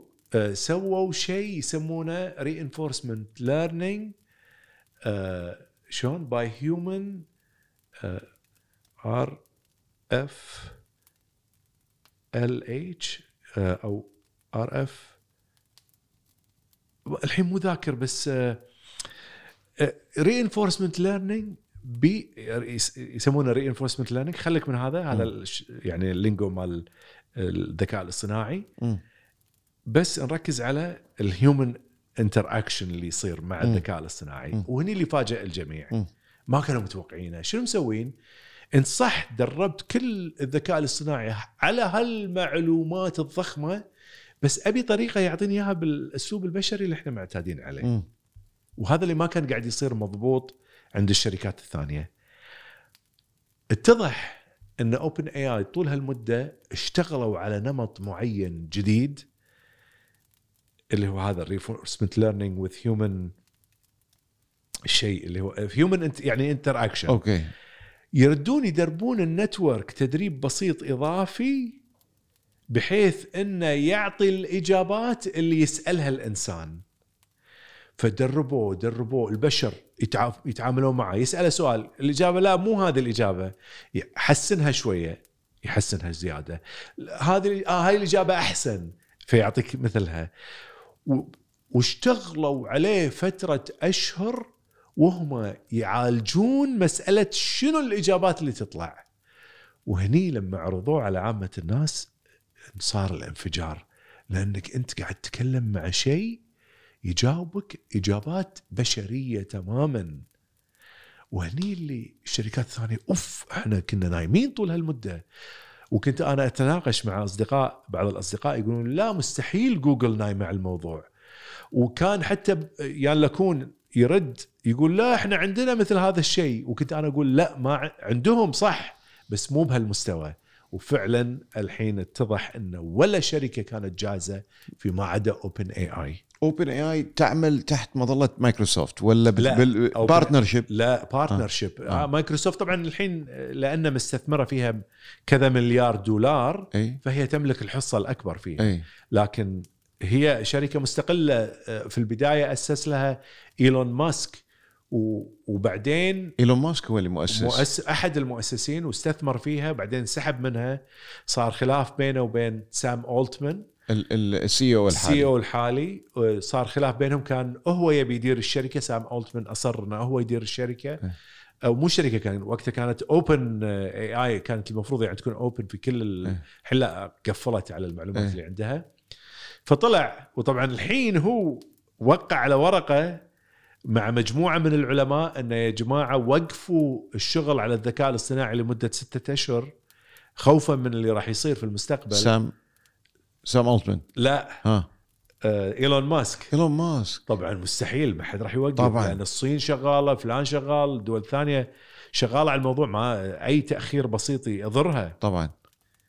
سوى إيلون ماسك راح كان يشتري عشرة آلاف جهاز من انفيديا حتى يفتح شركة جديدة للذكاء الاصطناعي حتى تسوي ال transformers من هالنوع اللي انت قاعد تشوفه. هذا اللي يقول خايف وانتبهوا. هذا قاعد نتكلم عن إيلون ماسك. إيلون ماسك نعم. عجيب. يعني هو يبي يسوي شركة جديدة فال شغالين عليها الحين شروا عشرة آلاف جهاز وانت قاعد تتكلم عن مئات الآلاف للجهاز الواحد. الجهاز الواحد. إي نعم. مئات الآلاف. إي نعم. wow. إي. wow. فشغالين على هالموضوع هذا الحين على أساس يسوون شغل بنفس الطريقة. أعتقد قلت wow اليوم أكثر من أي يوم آخر في حياتي. إي لا لا إجرام اللي قاعد يصير بالذكاء الاصطناعي. ترى على فكرة بس أصحح لك معلومة.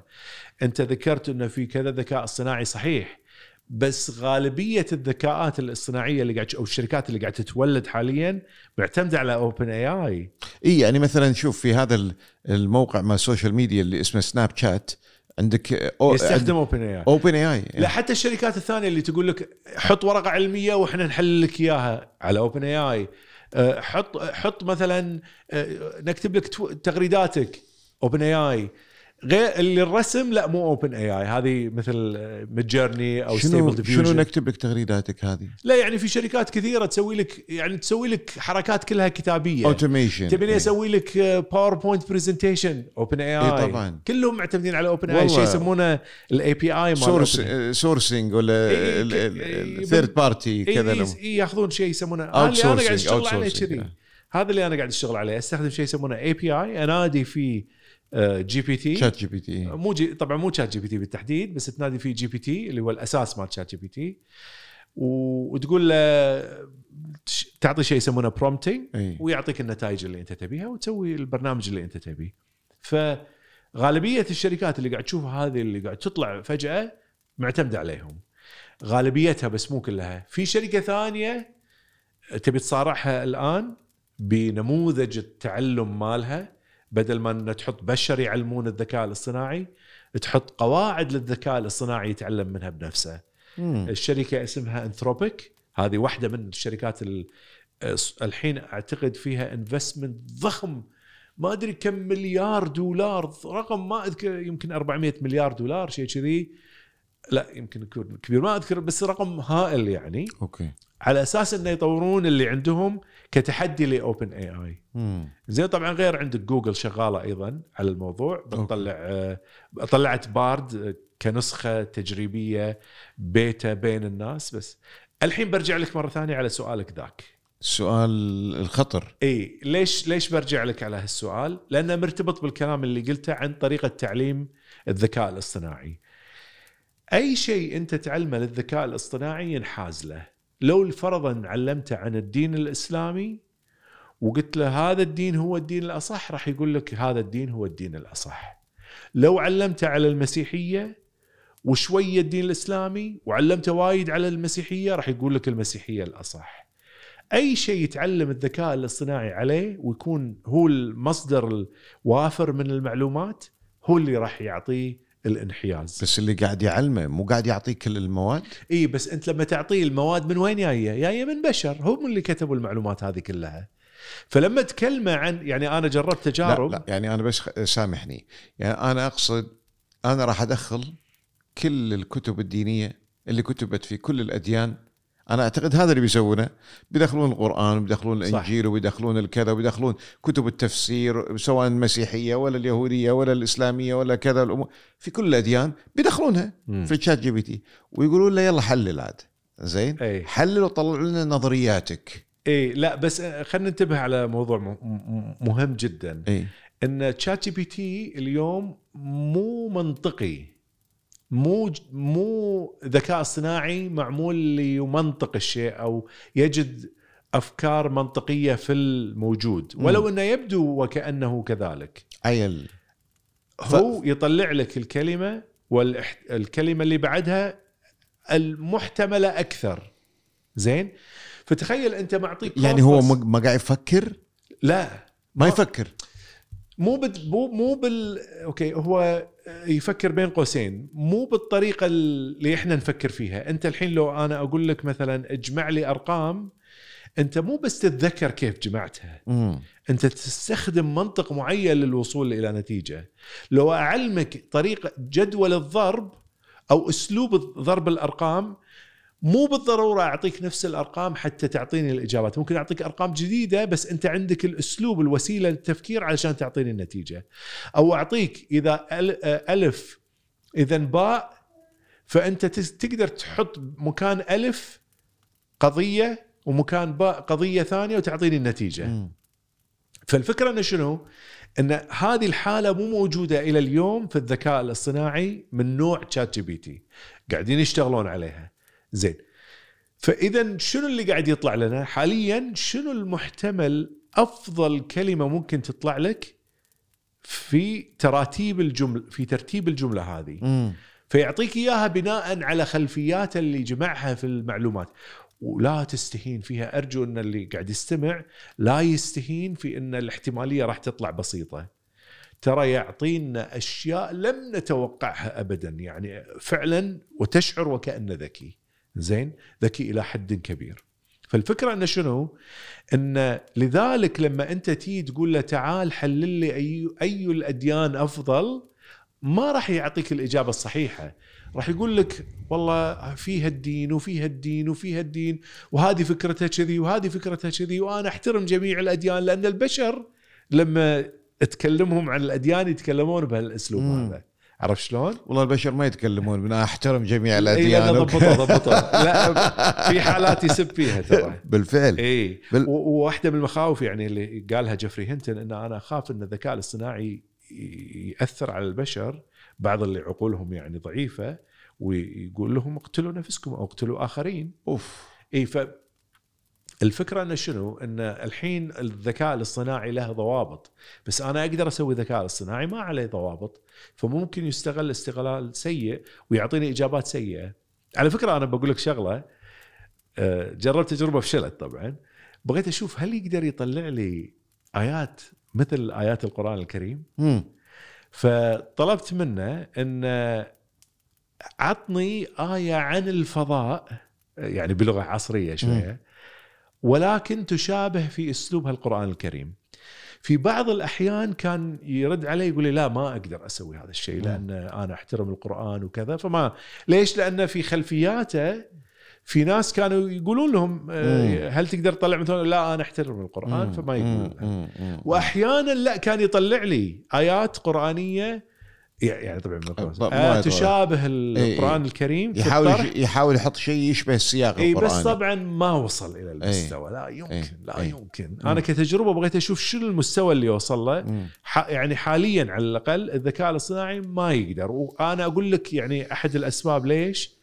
لأن أعتقد إن اللغة ال ال ال ال- كمية المعلومات اللي مكتوبة باللغة العربية ضعي- ضعيفة بالمقارنة باللغة الإنجليزية. okay. لو تيجي تقول له اكتب لي شيء بشيك شغل لغة شكسبير يعطيك إياها وكأنه شكسبير قاعد عجيب. يتكلم. إيه. عجيب. أقول أنا جربت أقول له قلت له اكتب لي قصيدة شعرية موزونة. ما يعطيك شيء زين. أعطاني شيء دزيت لك إياه. إيه. ان إن دزيت دز لي شيء لا هو موزون لا هي نفس القافية. كان أقول له أنا يعني ب- قلت خل آخذ راحتي معك. كان أقول أنت قاعد تستهبل. شي كتبت له. إيه. كان يقول لي لو سمحت لا تغلط. والله العظيم. جميل جدا. ليش تستخدم معي هذه اللغة؟ يقول لي كذي. لا تستخدم معي هذه اللغة. قلت هذا صار عنده مشاعر. كان موقف طريف يعني صراحة. جدا زين. فإي فيعني أنت تقدر تجرب هالتجارب. توقعاتي شنو؟ هل في المستقبل ممكن يكتب بلغة راقية؟ ممكن. هل ممكن يوصل للقرآن الكريم؟ هذا صعب يعني لأن تدري قناعاتنا الدينية تقول لا طبعاً. قناعاتنا الدينية وعندنا يعني يمكن حتى اللغة هذه ما في عليها آه، يعني ما عندنا مكتبة ضخمة مم. موجودة نفس القرآن اللي تقدر تعتبرها مثال وتخلي صح. الذكاء الاصطناعي صح. أنت ما عندك إلا القرآن. ما نص عندك واحد. الا القرآن. نص واحد. فشلون بتعلمه عليه؟ إي. وهذا مو كافي. صح. فلازم يكون عندك يعني عندك مجموعة يعني منظومة قرائن. كاملة. يعني إيه. مو قرآن واحد. إي. إيه. زين. فشلون تقدر تخليه يولد؟ ما أدري. صح. هل ما أدري. يعني هذا أمر صعب جدا وما أشوف يعني إمكانيته بهالسهولة. تمام. عرفت شلون؟ ال- الأمور وين ماشية؟ كلمنا أكثر عن آه، تحفظ جيفري جيفري هنتن جيفري هنتن آه، هو بالضبط شنو قال؟ حذر البشرية من شنو؟ اي هو شوف أغلب ال... أغلب المختصين حاليا في المرحلة الحالية خليك من المستقبل الواضح اليوم إنه ممكن يستغل استغلالات سيئة. إنه ممكن تكتب أنت تطلع إشاعات باستخدامه. وهذا خطر. إحنا نعرف إن بسهولة نتأثر بالإشاعات. ممكن تعرف بعض الأحيان تشوف على آه، تيك توك مم. شخص يطلع ويقول هذا تحدي. مم. التحدي إنه تاخذ آه، شو اسمه هذا ال cinnamon آه، إيه. الدارسين. اي وبودرة وتبلع ال cinnamon وتقضب نفسك okay وهذا يخنقك يعني ممكن يقتلك طبعا والناس تشوف هذا يلا أنا بتحدى مم. أو تحدي تخلط هالخلطة من مواد مم. كيميائية وتشربها مم. وفي ناس ماتوا من جراها. أو تحدي اللي يربط حزام أوه، ويخنق أوه. وفي ناس إيه، ماتوا, من وراها طبعا طبعا ففي ناس بسهولة ممكن يتأثرون مم. وقبل كم يوم أصلا في بنت كانت تكلم الذكاء الاصطناعي اللي موجود على سناب شات.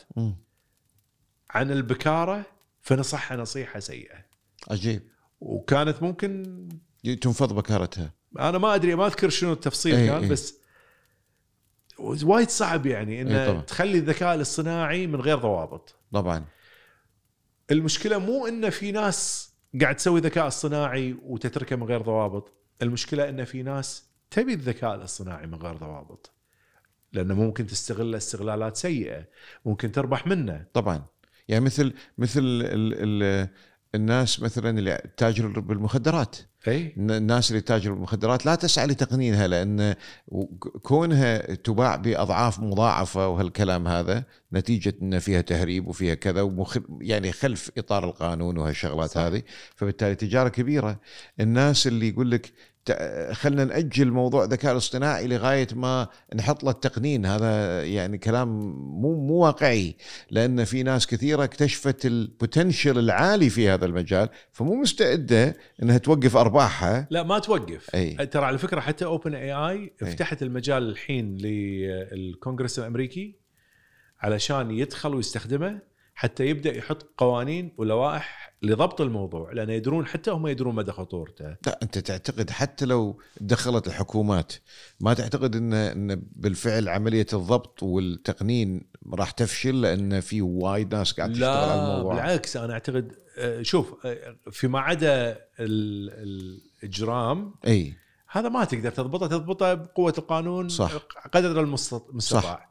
لكن أنت أيضا تبي تضبط الشركات. نعم. لأن الشركات لها مصالح شخصية. أكيد. وتبي تسعى ورا مصالحها حتى لو في ال- بالإضرار بالآخرين. يعني إذا أنت بتسرح عدد كبير من الناس لازم يكون أكو ضابط ال- الحكومة تقول لك لا أنت ما تسرح. أكو عدد معين لازم تلتزم فيه حتى لو عندك ذكاء صح. اصطناعي ممكن يستبدله. صح. صح.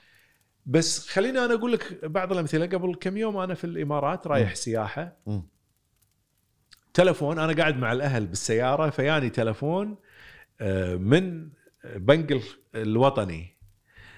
آه، ألو آه، شلون الهندي يتكلم؟ اللكنه إي إي. الهنديه زين آه، إحنا آه، خلي بنك الوطني إي. نبي منك حسابك بطاقة مدنية. إيه. أنا أعرف إيه. انها سكامرز إيه، سكامرز ومتابع الحركات هذه. وإحنا قاعدين نضحك عليه بالسيارة. قلت له يعني حق شنو تبي؟ حق ال hacking scamming حق شنو بالضبط؟ قاعد تقول لك كذي. زين كان. يسكر التليفون. وكم مره يتصلون وأنا متأكد إن في عندنا ناس بالكويت بسرعة انصادوا في الحركات هذه. الحين تخيل معاي أنا اللي أعرف ممكن واحد من هالشخصيات هذه السكامرز يغير صوته إلى صوت كويتي. مم. وتقدر تسوي هالشيء بكل سهولة. أعطيك مثال صار فعليا في أمريكا آه سكامر آه خل خل سوري مو سكامر. ولد دق على أمه وأبوه وقال لهم إن أنا راح أنسجن أحتاج أدفع غرامة قيمتها 5000 دولار. إذا ما ساعدتوني راح أنسجن. بعثوا لي الفلوس الأهل تلخبطوا. بسرعة راحوا وخذوا الفلوس وحولوها له وراح. شوي ولا الولد جاي دخل طق الجرس عليهم ها شو سلامات خير إيش صار فيك كذا؟ ما فيني شيء أنا. ليش؟ مو أنت داق علينا تقول لنا سكامر. لا مو داق عليكم. أثر السكامر ماخذ صوت الولد ومخلي مثل ChatGPT يكلم الأسرة ورد عليهم بصوته وخذوا خذوا منهم خمسة آلاف دولار. في برامج الآن تقلد صوتك تماما. طبعا أنت تقدر تدخل على 11 Labs تسجل صوتك فيه ويكلمك بصوتك. زين هذا تعطيه نص بالعربي يقراه بالعربي؟ ال 11 Labs ما عندهم بالعربي بس إيه. في أماكن ثانية في عندهم. بس 11 لابس بالإنجليزي اليوم تقدر تسجل صوتك فيه ويعطيك صوتك بالضبط بالإنجليزي. عجيب. عيل عجيب إيه. بس هذا خطر جدا إيه. تقدر أكو أماكن تقدر تسوي يعني معناته ممكن واحد يسوي شيء كذي ويدق على إنسانه يقول لها أنا ريلك زين أنا. زوجك زين؟ ويقول لها ب ب أو يسجل محادثة بصوته مع واحد ثاني ويدزه حق طرف ثالث بالضبط. ويقول له شفت فلان إيش يقول عنك بالمحادثة هذه؟ وتكون. كلها مفبركة. أي شلون؟ ولا وبعدين في المستقبل القريب الحين موجود هالشيء ولكن في المستقبل راح يتحسن. تقدر أنت الحين تنزل فيديوهات لقطات من وجهك يمين يسار لقطات حتى. إي. وتحطها في موقع من المواقع عندهم يحولونك إلى فيديو تتكلم فيه فأقدر أخلي في المستقبل الحين للحين مو ضابط 100% يعني تشوفها تحس إنه في روبوت مثل هذه اللي سووها فضة إي جريدة الجريدة. أظ- مو جريدة الجريدة منو كان؟ أظن الجريده الجريدة المهم فضة اللي سووها اللي أول مذيعة أو أول شيء. مذيعة إيه. عربية هي ما هي عربية شقرة.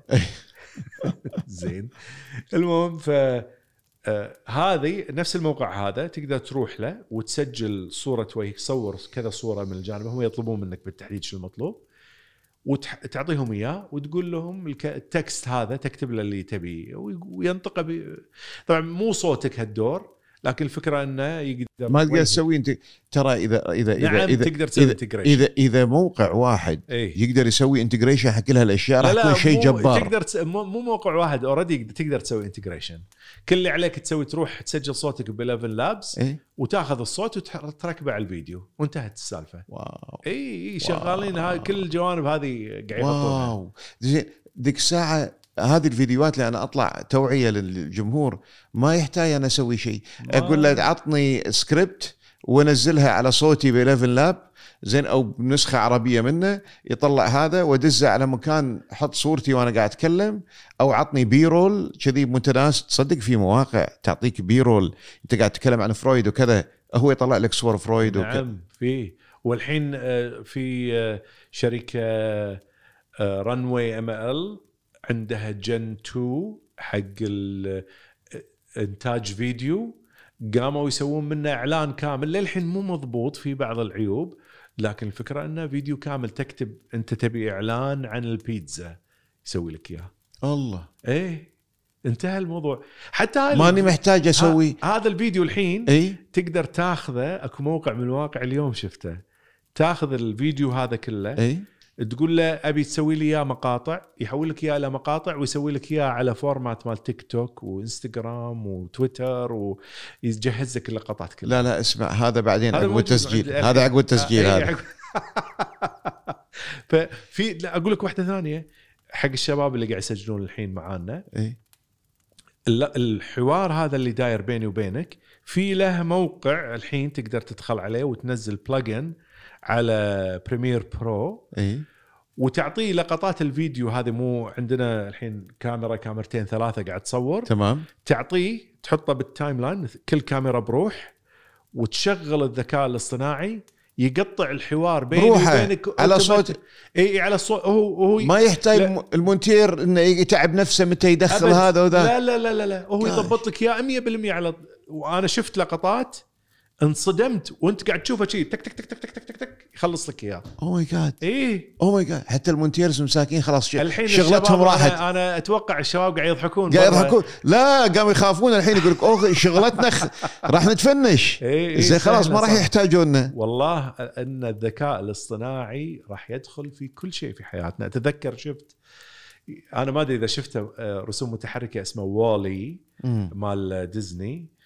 آه، لقط الوالي عن المستقبل الروبوت صغير موجود على كوكب الأرض يبحث عن حياة.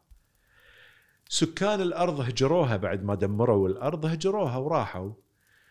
كل حياتهم مؤتمتة روبوتات تخدمهم الذكاء الاصطناعي يخدمهم. فتعرف نظرية التطور يعني لما الشيء يتطور يتطور على حسب الحاجة صح. والبيئة اللي عايش فيها. فيقول لك البشر تطوروا وإيدهم صارت قصيرة لأن ما يستخدمونها. ما يستخدمها. عجيب. الفكرة إن إحنا يعني في المستقبل مع هذا كله ممكن يخدمنا خدمات يعني كبيرة. بس ترى واحدة من الأشياء اللي ممكن ينقذنا فيها إيه. زين نتيجة قدرته الهائلة على تحليل المعلومات إيه. زين إن إذا يوم من الأيام صارت الحياة صعبة على هالكوكب ممكن شلون ممكن ننتقل للحياة على كوكب آخر؟ اي زين؟ اي اي شوف دكتور أنا ذكرتني على طاري السؤال في محاضرة من المحاضرات لقيتها بالسعودية آه، حضر لها تقريبا 1200 شخص. واو. زين. كنت آه، واحدة من اللقطات اللي أتكلم فيها آه، علاقة الإنسان مع الذكاء الاصطناعي. فوصل يعني خلينا نقول في المستقبل إحنا قاعد نتكلم عن المستقبل إن الذكاء الاصطناعي وصل إلى مرحلة فائقة جدا. فالناس تسأله أسئلة المختبر أو العلماء اللي قاعدين معي يسأله أسئلة فيقول لهم أنا أصلا ما أقدر أشرح لكم لأن عقولكم صغيرة ما تتقبل الكلام اللي أقوله ما في شيء أقدر أنقله لكم كمعلومة حتى تفهمونها. فايش سوى لهم؟ سوى لهم تشيب صناعي يركبه بالمخ حتى يقدرون ينقل المعلومة مباشرة حتى يستوعبون المعنى بس. God. ما هي هذا. فإذا تتكلم عن الخروج عن الأرض والذهاب إلى أماكن أخرى تصوري هذا يحتاج إلى ذكاء اصطناعي عام أو ذكاء عام اصطناعي اللي فائق على البشر كلهم اللي يطلع لهم أفكار غير متوقعة بالضبط اي بالضبط. يصير واو يعني الموضوع بحر شنو بقى ما قلت عنه اليوم وكان ودك تقوله شنو نصايحي حق آه، الشباب. اللي راح يخوضون معركة الذكاء الاصطناعي.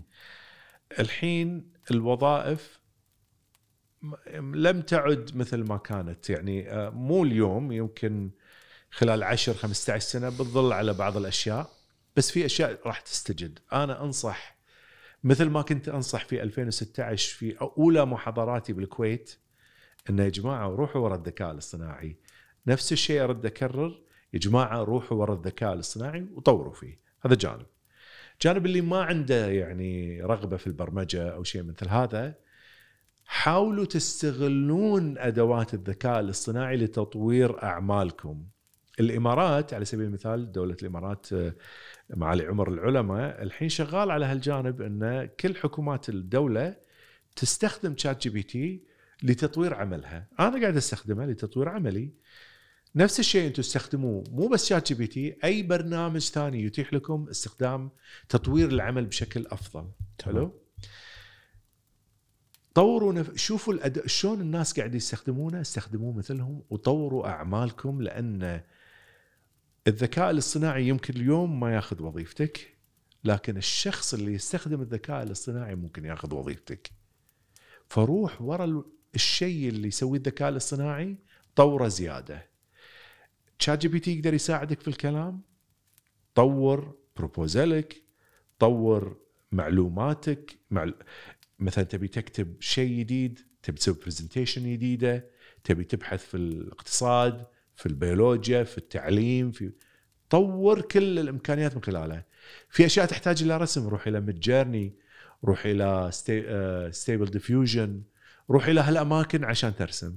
إذا في أشياء بالفيديوهات روح ورا الفيديوهات. إذا في أشياء في التخصص الطبي ترى على فكرة أنا قبل كم يوم دخلت حتى في موقع طحت عليه مسوينه للأطباء يستخدم ال OpenAI جيت بدخل فيك يقول ما يصير إلا طبيب. كان طبعا أقص عليهم وقلت لهم إن أنا, أنا طبيب. طبيب. بس بشوف شنو عندهم بالداخل عشان أنصح الأطباء يدخلون عندهم شيء زين؟ عندهم لا يعني ما ما عجبني وايد بس شغالين عشان يطورونه تشخيص يعني تشخيص طبي بحت. واو عرفت شلون مو مو أنا ما فهمت الكلام مم. اللي لأن أنا مو طبيب مم. فلاحظت إنه آه بدأت العملية تصير جادة الحين الأطباء بعد آه، وظيفتهم هذا بعد راح تقول لي عنه بعد إيه. التسجيل إيه. ترى اللسته إيه. زادت إيه. مو ملحق أنا إيه. على هالمواقع إيه. فاي فأنا أنصح شلون تفكر الحين الحين الشيء اللي أنا أبيه من الشباب okay أنت الحين عندك ChatGPT عندك آه، مثلا البرمجيات عندك مثلا الرسم عندك أدوات ثانية. في وايد أدوات. زين في وايد وايد أدوات الحين ما أقدر أذكرها كلها. دورك أنت وين يصير؟ أنت المبدع الرابط بين هالأدوات. لما وظيفتك تطلب منك شغلة حاول إنك تعالجها بالأدوات هذه. تربط ما بينها حتى تأتي بشيء أفضل. زين اليوم ابحث عن المشاكل اللي موجودة بالوظيفة وحلها عن طريق هذه الأدوات. أنت الرابط أنت المكمل أنت التكاملي. حاول إنك تستفيد من هالشيء. عيالكم وجهوهم إنه يتعلمون كذا شغلة لأن إذا انطرد من هالوظيفة عنده موهبة إنه يتعلم شيء جديد. م. علمه على إنه يتعلم. م. يستمر في التعلم حتى ما يفقد آه، تميزه. علمه على كذا شغلة. انت اعتبر ولدك مثل الشجرة. في البداية عنده جذور كثيرة قاعد تتفرع فيلتقط من كل الجوانب. بعدين يطلع جذع واحد, جذع واحد في التخصص. م. لكن لما تكبر الشيرة تشوفها إنها تتفرع تفرعات. من فوق. التفرعات هذه تروح في جميع الاتجاهات لأن عنده خبرة في الجذور. جميل. فأنت تبي يكون مبدع في عدة اتجاهات حتى لا يكون محدود في زاوية محددة. جميل تشبيه. فدائما طوروا عيالكم. أنا واصرف عليه. ولدي أنا مستعد يعني الحين قاعد يتعلم الفلك قاعد أقط عليه أجهزة الفلك. كل ما أشوفه يتعلم ويبي أقول له تفضل. لو قعد عليه أنا يقول لي مرة ياني كان يقول لي يعني أنت الحين قاعد تصرف على هذا الموضوع مبالغ والفلك يبي له مبالغ. يمكن اهده بعد ستة أشهر ولا بعد سنة قلت له حبيبي تهده بعد سنة ولا ستة أشهر أنا الرابح. م. تروح لك شيء ثاني؟ ما عندي مشكلة. وللحين متعلق في الموضوع. م. بس الفكرة نفس الشيء عيالكم صرفوا عليهم لأنه هو قاعد يستكشف المكان. exploration بعدين يصير عنده exploitation حق موضوع محدد. م. فأنت تبي يستكشف علشان يوسع مداركه. م. وبعدين يحد يروح مكان في اتجاه واحد فاصرف حتى لو يغير بعد شهر م. لو بعد شهرين م.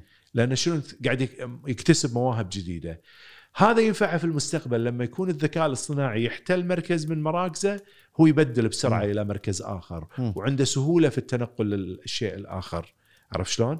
فحاولوا أن تعلمون عيالكم على أشياء متنوعة وفي طبعا في نصائح أنا أمس كتبت على تويتر يمكن ثمانية ثمان نصائح للمستقبل يعني أنا ما بيفوت هالفرصة هذه قبل لا نختم آه بدون الإشادة بال آه الإخوة الكرام في دولة الإمارات العربية المتحدة اللي أنت يعني قاعد قاعد آم، يعني they're making the best use of شخص مثلك زين. آه يعني بصراحة آه فحضرتك ذكرت أكثر من مرة معالي عمر العلماء. آه فيعني باسم كل المعجبين فيك يعني دكتور محمد. أنا أوجه له رسالة تحية على جهوده جهود دولة الإمارات. يعني قاعد يقومون في أعمال آه، يعني صراحة سابقة آه، عصرها. أو على أو بقولها بطريقة ثانية تنتمي إلى عصرها. بالفعل في مواكبة هذه المتغيرات اللي قاعد تحصل حول العالم واللي أتمنى صراحة كل دولنا يعني تحذو حذو الإمارات في هذا ال- في هذا الاتجاه. الكويت الكويت دكتور. الكويت. يعني يا رب يا رب يا رب. إن شاء الله بإذن الله الناس اللي يستمعون إلى هذه ال- ال- ال- الحلقة يكونون من الناس اللي المؤثرين في الدولة بحيث إن يستفيدون من من وجودك يعني آه، واطلاعك لأنه بصراحة إذا ما يعني أنا لما أطالع إيش كثر إحنا منغمسين في بعض الأمور. عندنا في الكويت على السطح آه، والعالم سابقنا والعالم ماشي في اتجاه والكلام هذا. أنا أشعر بالأسى حقيقة أشعر في الأسى. وياك. on different note زين لازم أقول لك على شغلة كنت أفكر بالبداية ومتردد فيها أحطها في البداية ولا بالختام صار من نصيبنا في الختام إن نحطها إن بعد تسجيلنا للحلقة الأولى آه، عن موضوع العلم وهل نشك في العلم أو هل نثق في العلم أي. أنا اكتشفت إن عندك جمهور يعني die hard. يعني مقدار الانتقاد اللي حصلته. لأني يعني كنت نوعا ما آه، جدلي حيل معاك آه، يعني كان هم- هم ما يدرون كثير من من الإخوة اللي اللي تابعوا إن آه، يعني أنا يعني أعتبرك أخ أكبر ويعني تسمح لي أنا أخ اعتبرنا أصغر خلينا نقول. أنا أعتبرك أنت أخ أكبر لا أخ أصغر يعني. ابيك تصغرني شوية. آه، فهمت. قلت لك أنا غلط في الكلمة. لا أنت أكبر عمرا ومقاما. ويعني وأنا أتشرف بأني أنا أعتبر نفسي واحد من أصدقائك.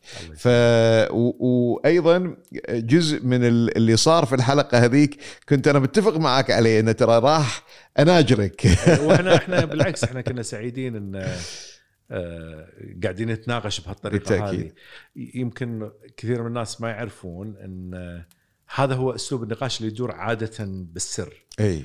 بس ما يطلع برا. أي. فتناقشنا بأريحية يعني. بالعكس أنا أستمتع بهالنوع من النقاشات فما عندي مشكلة فيه.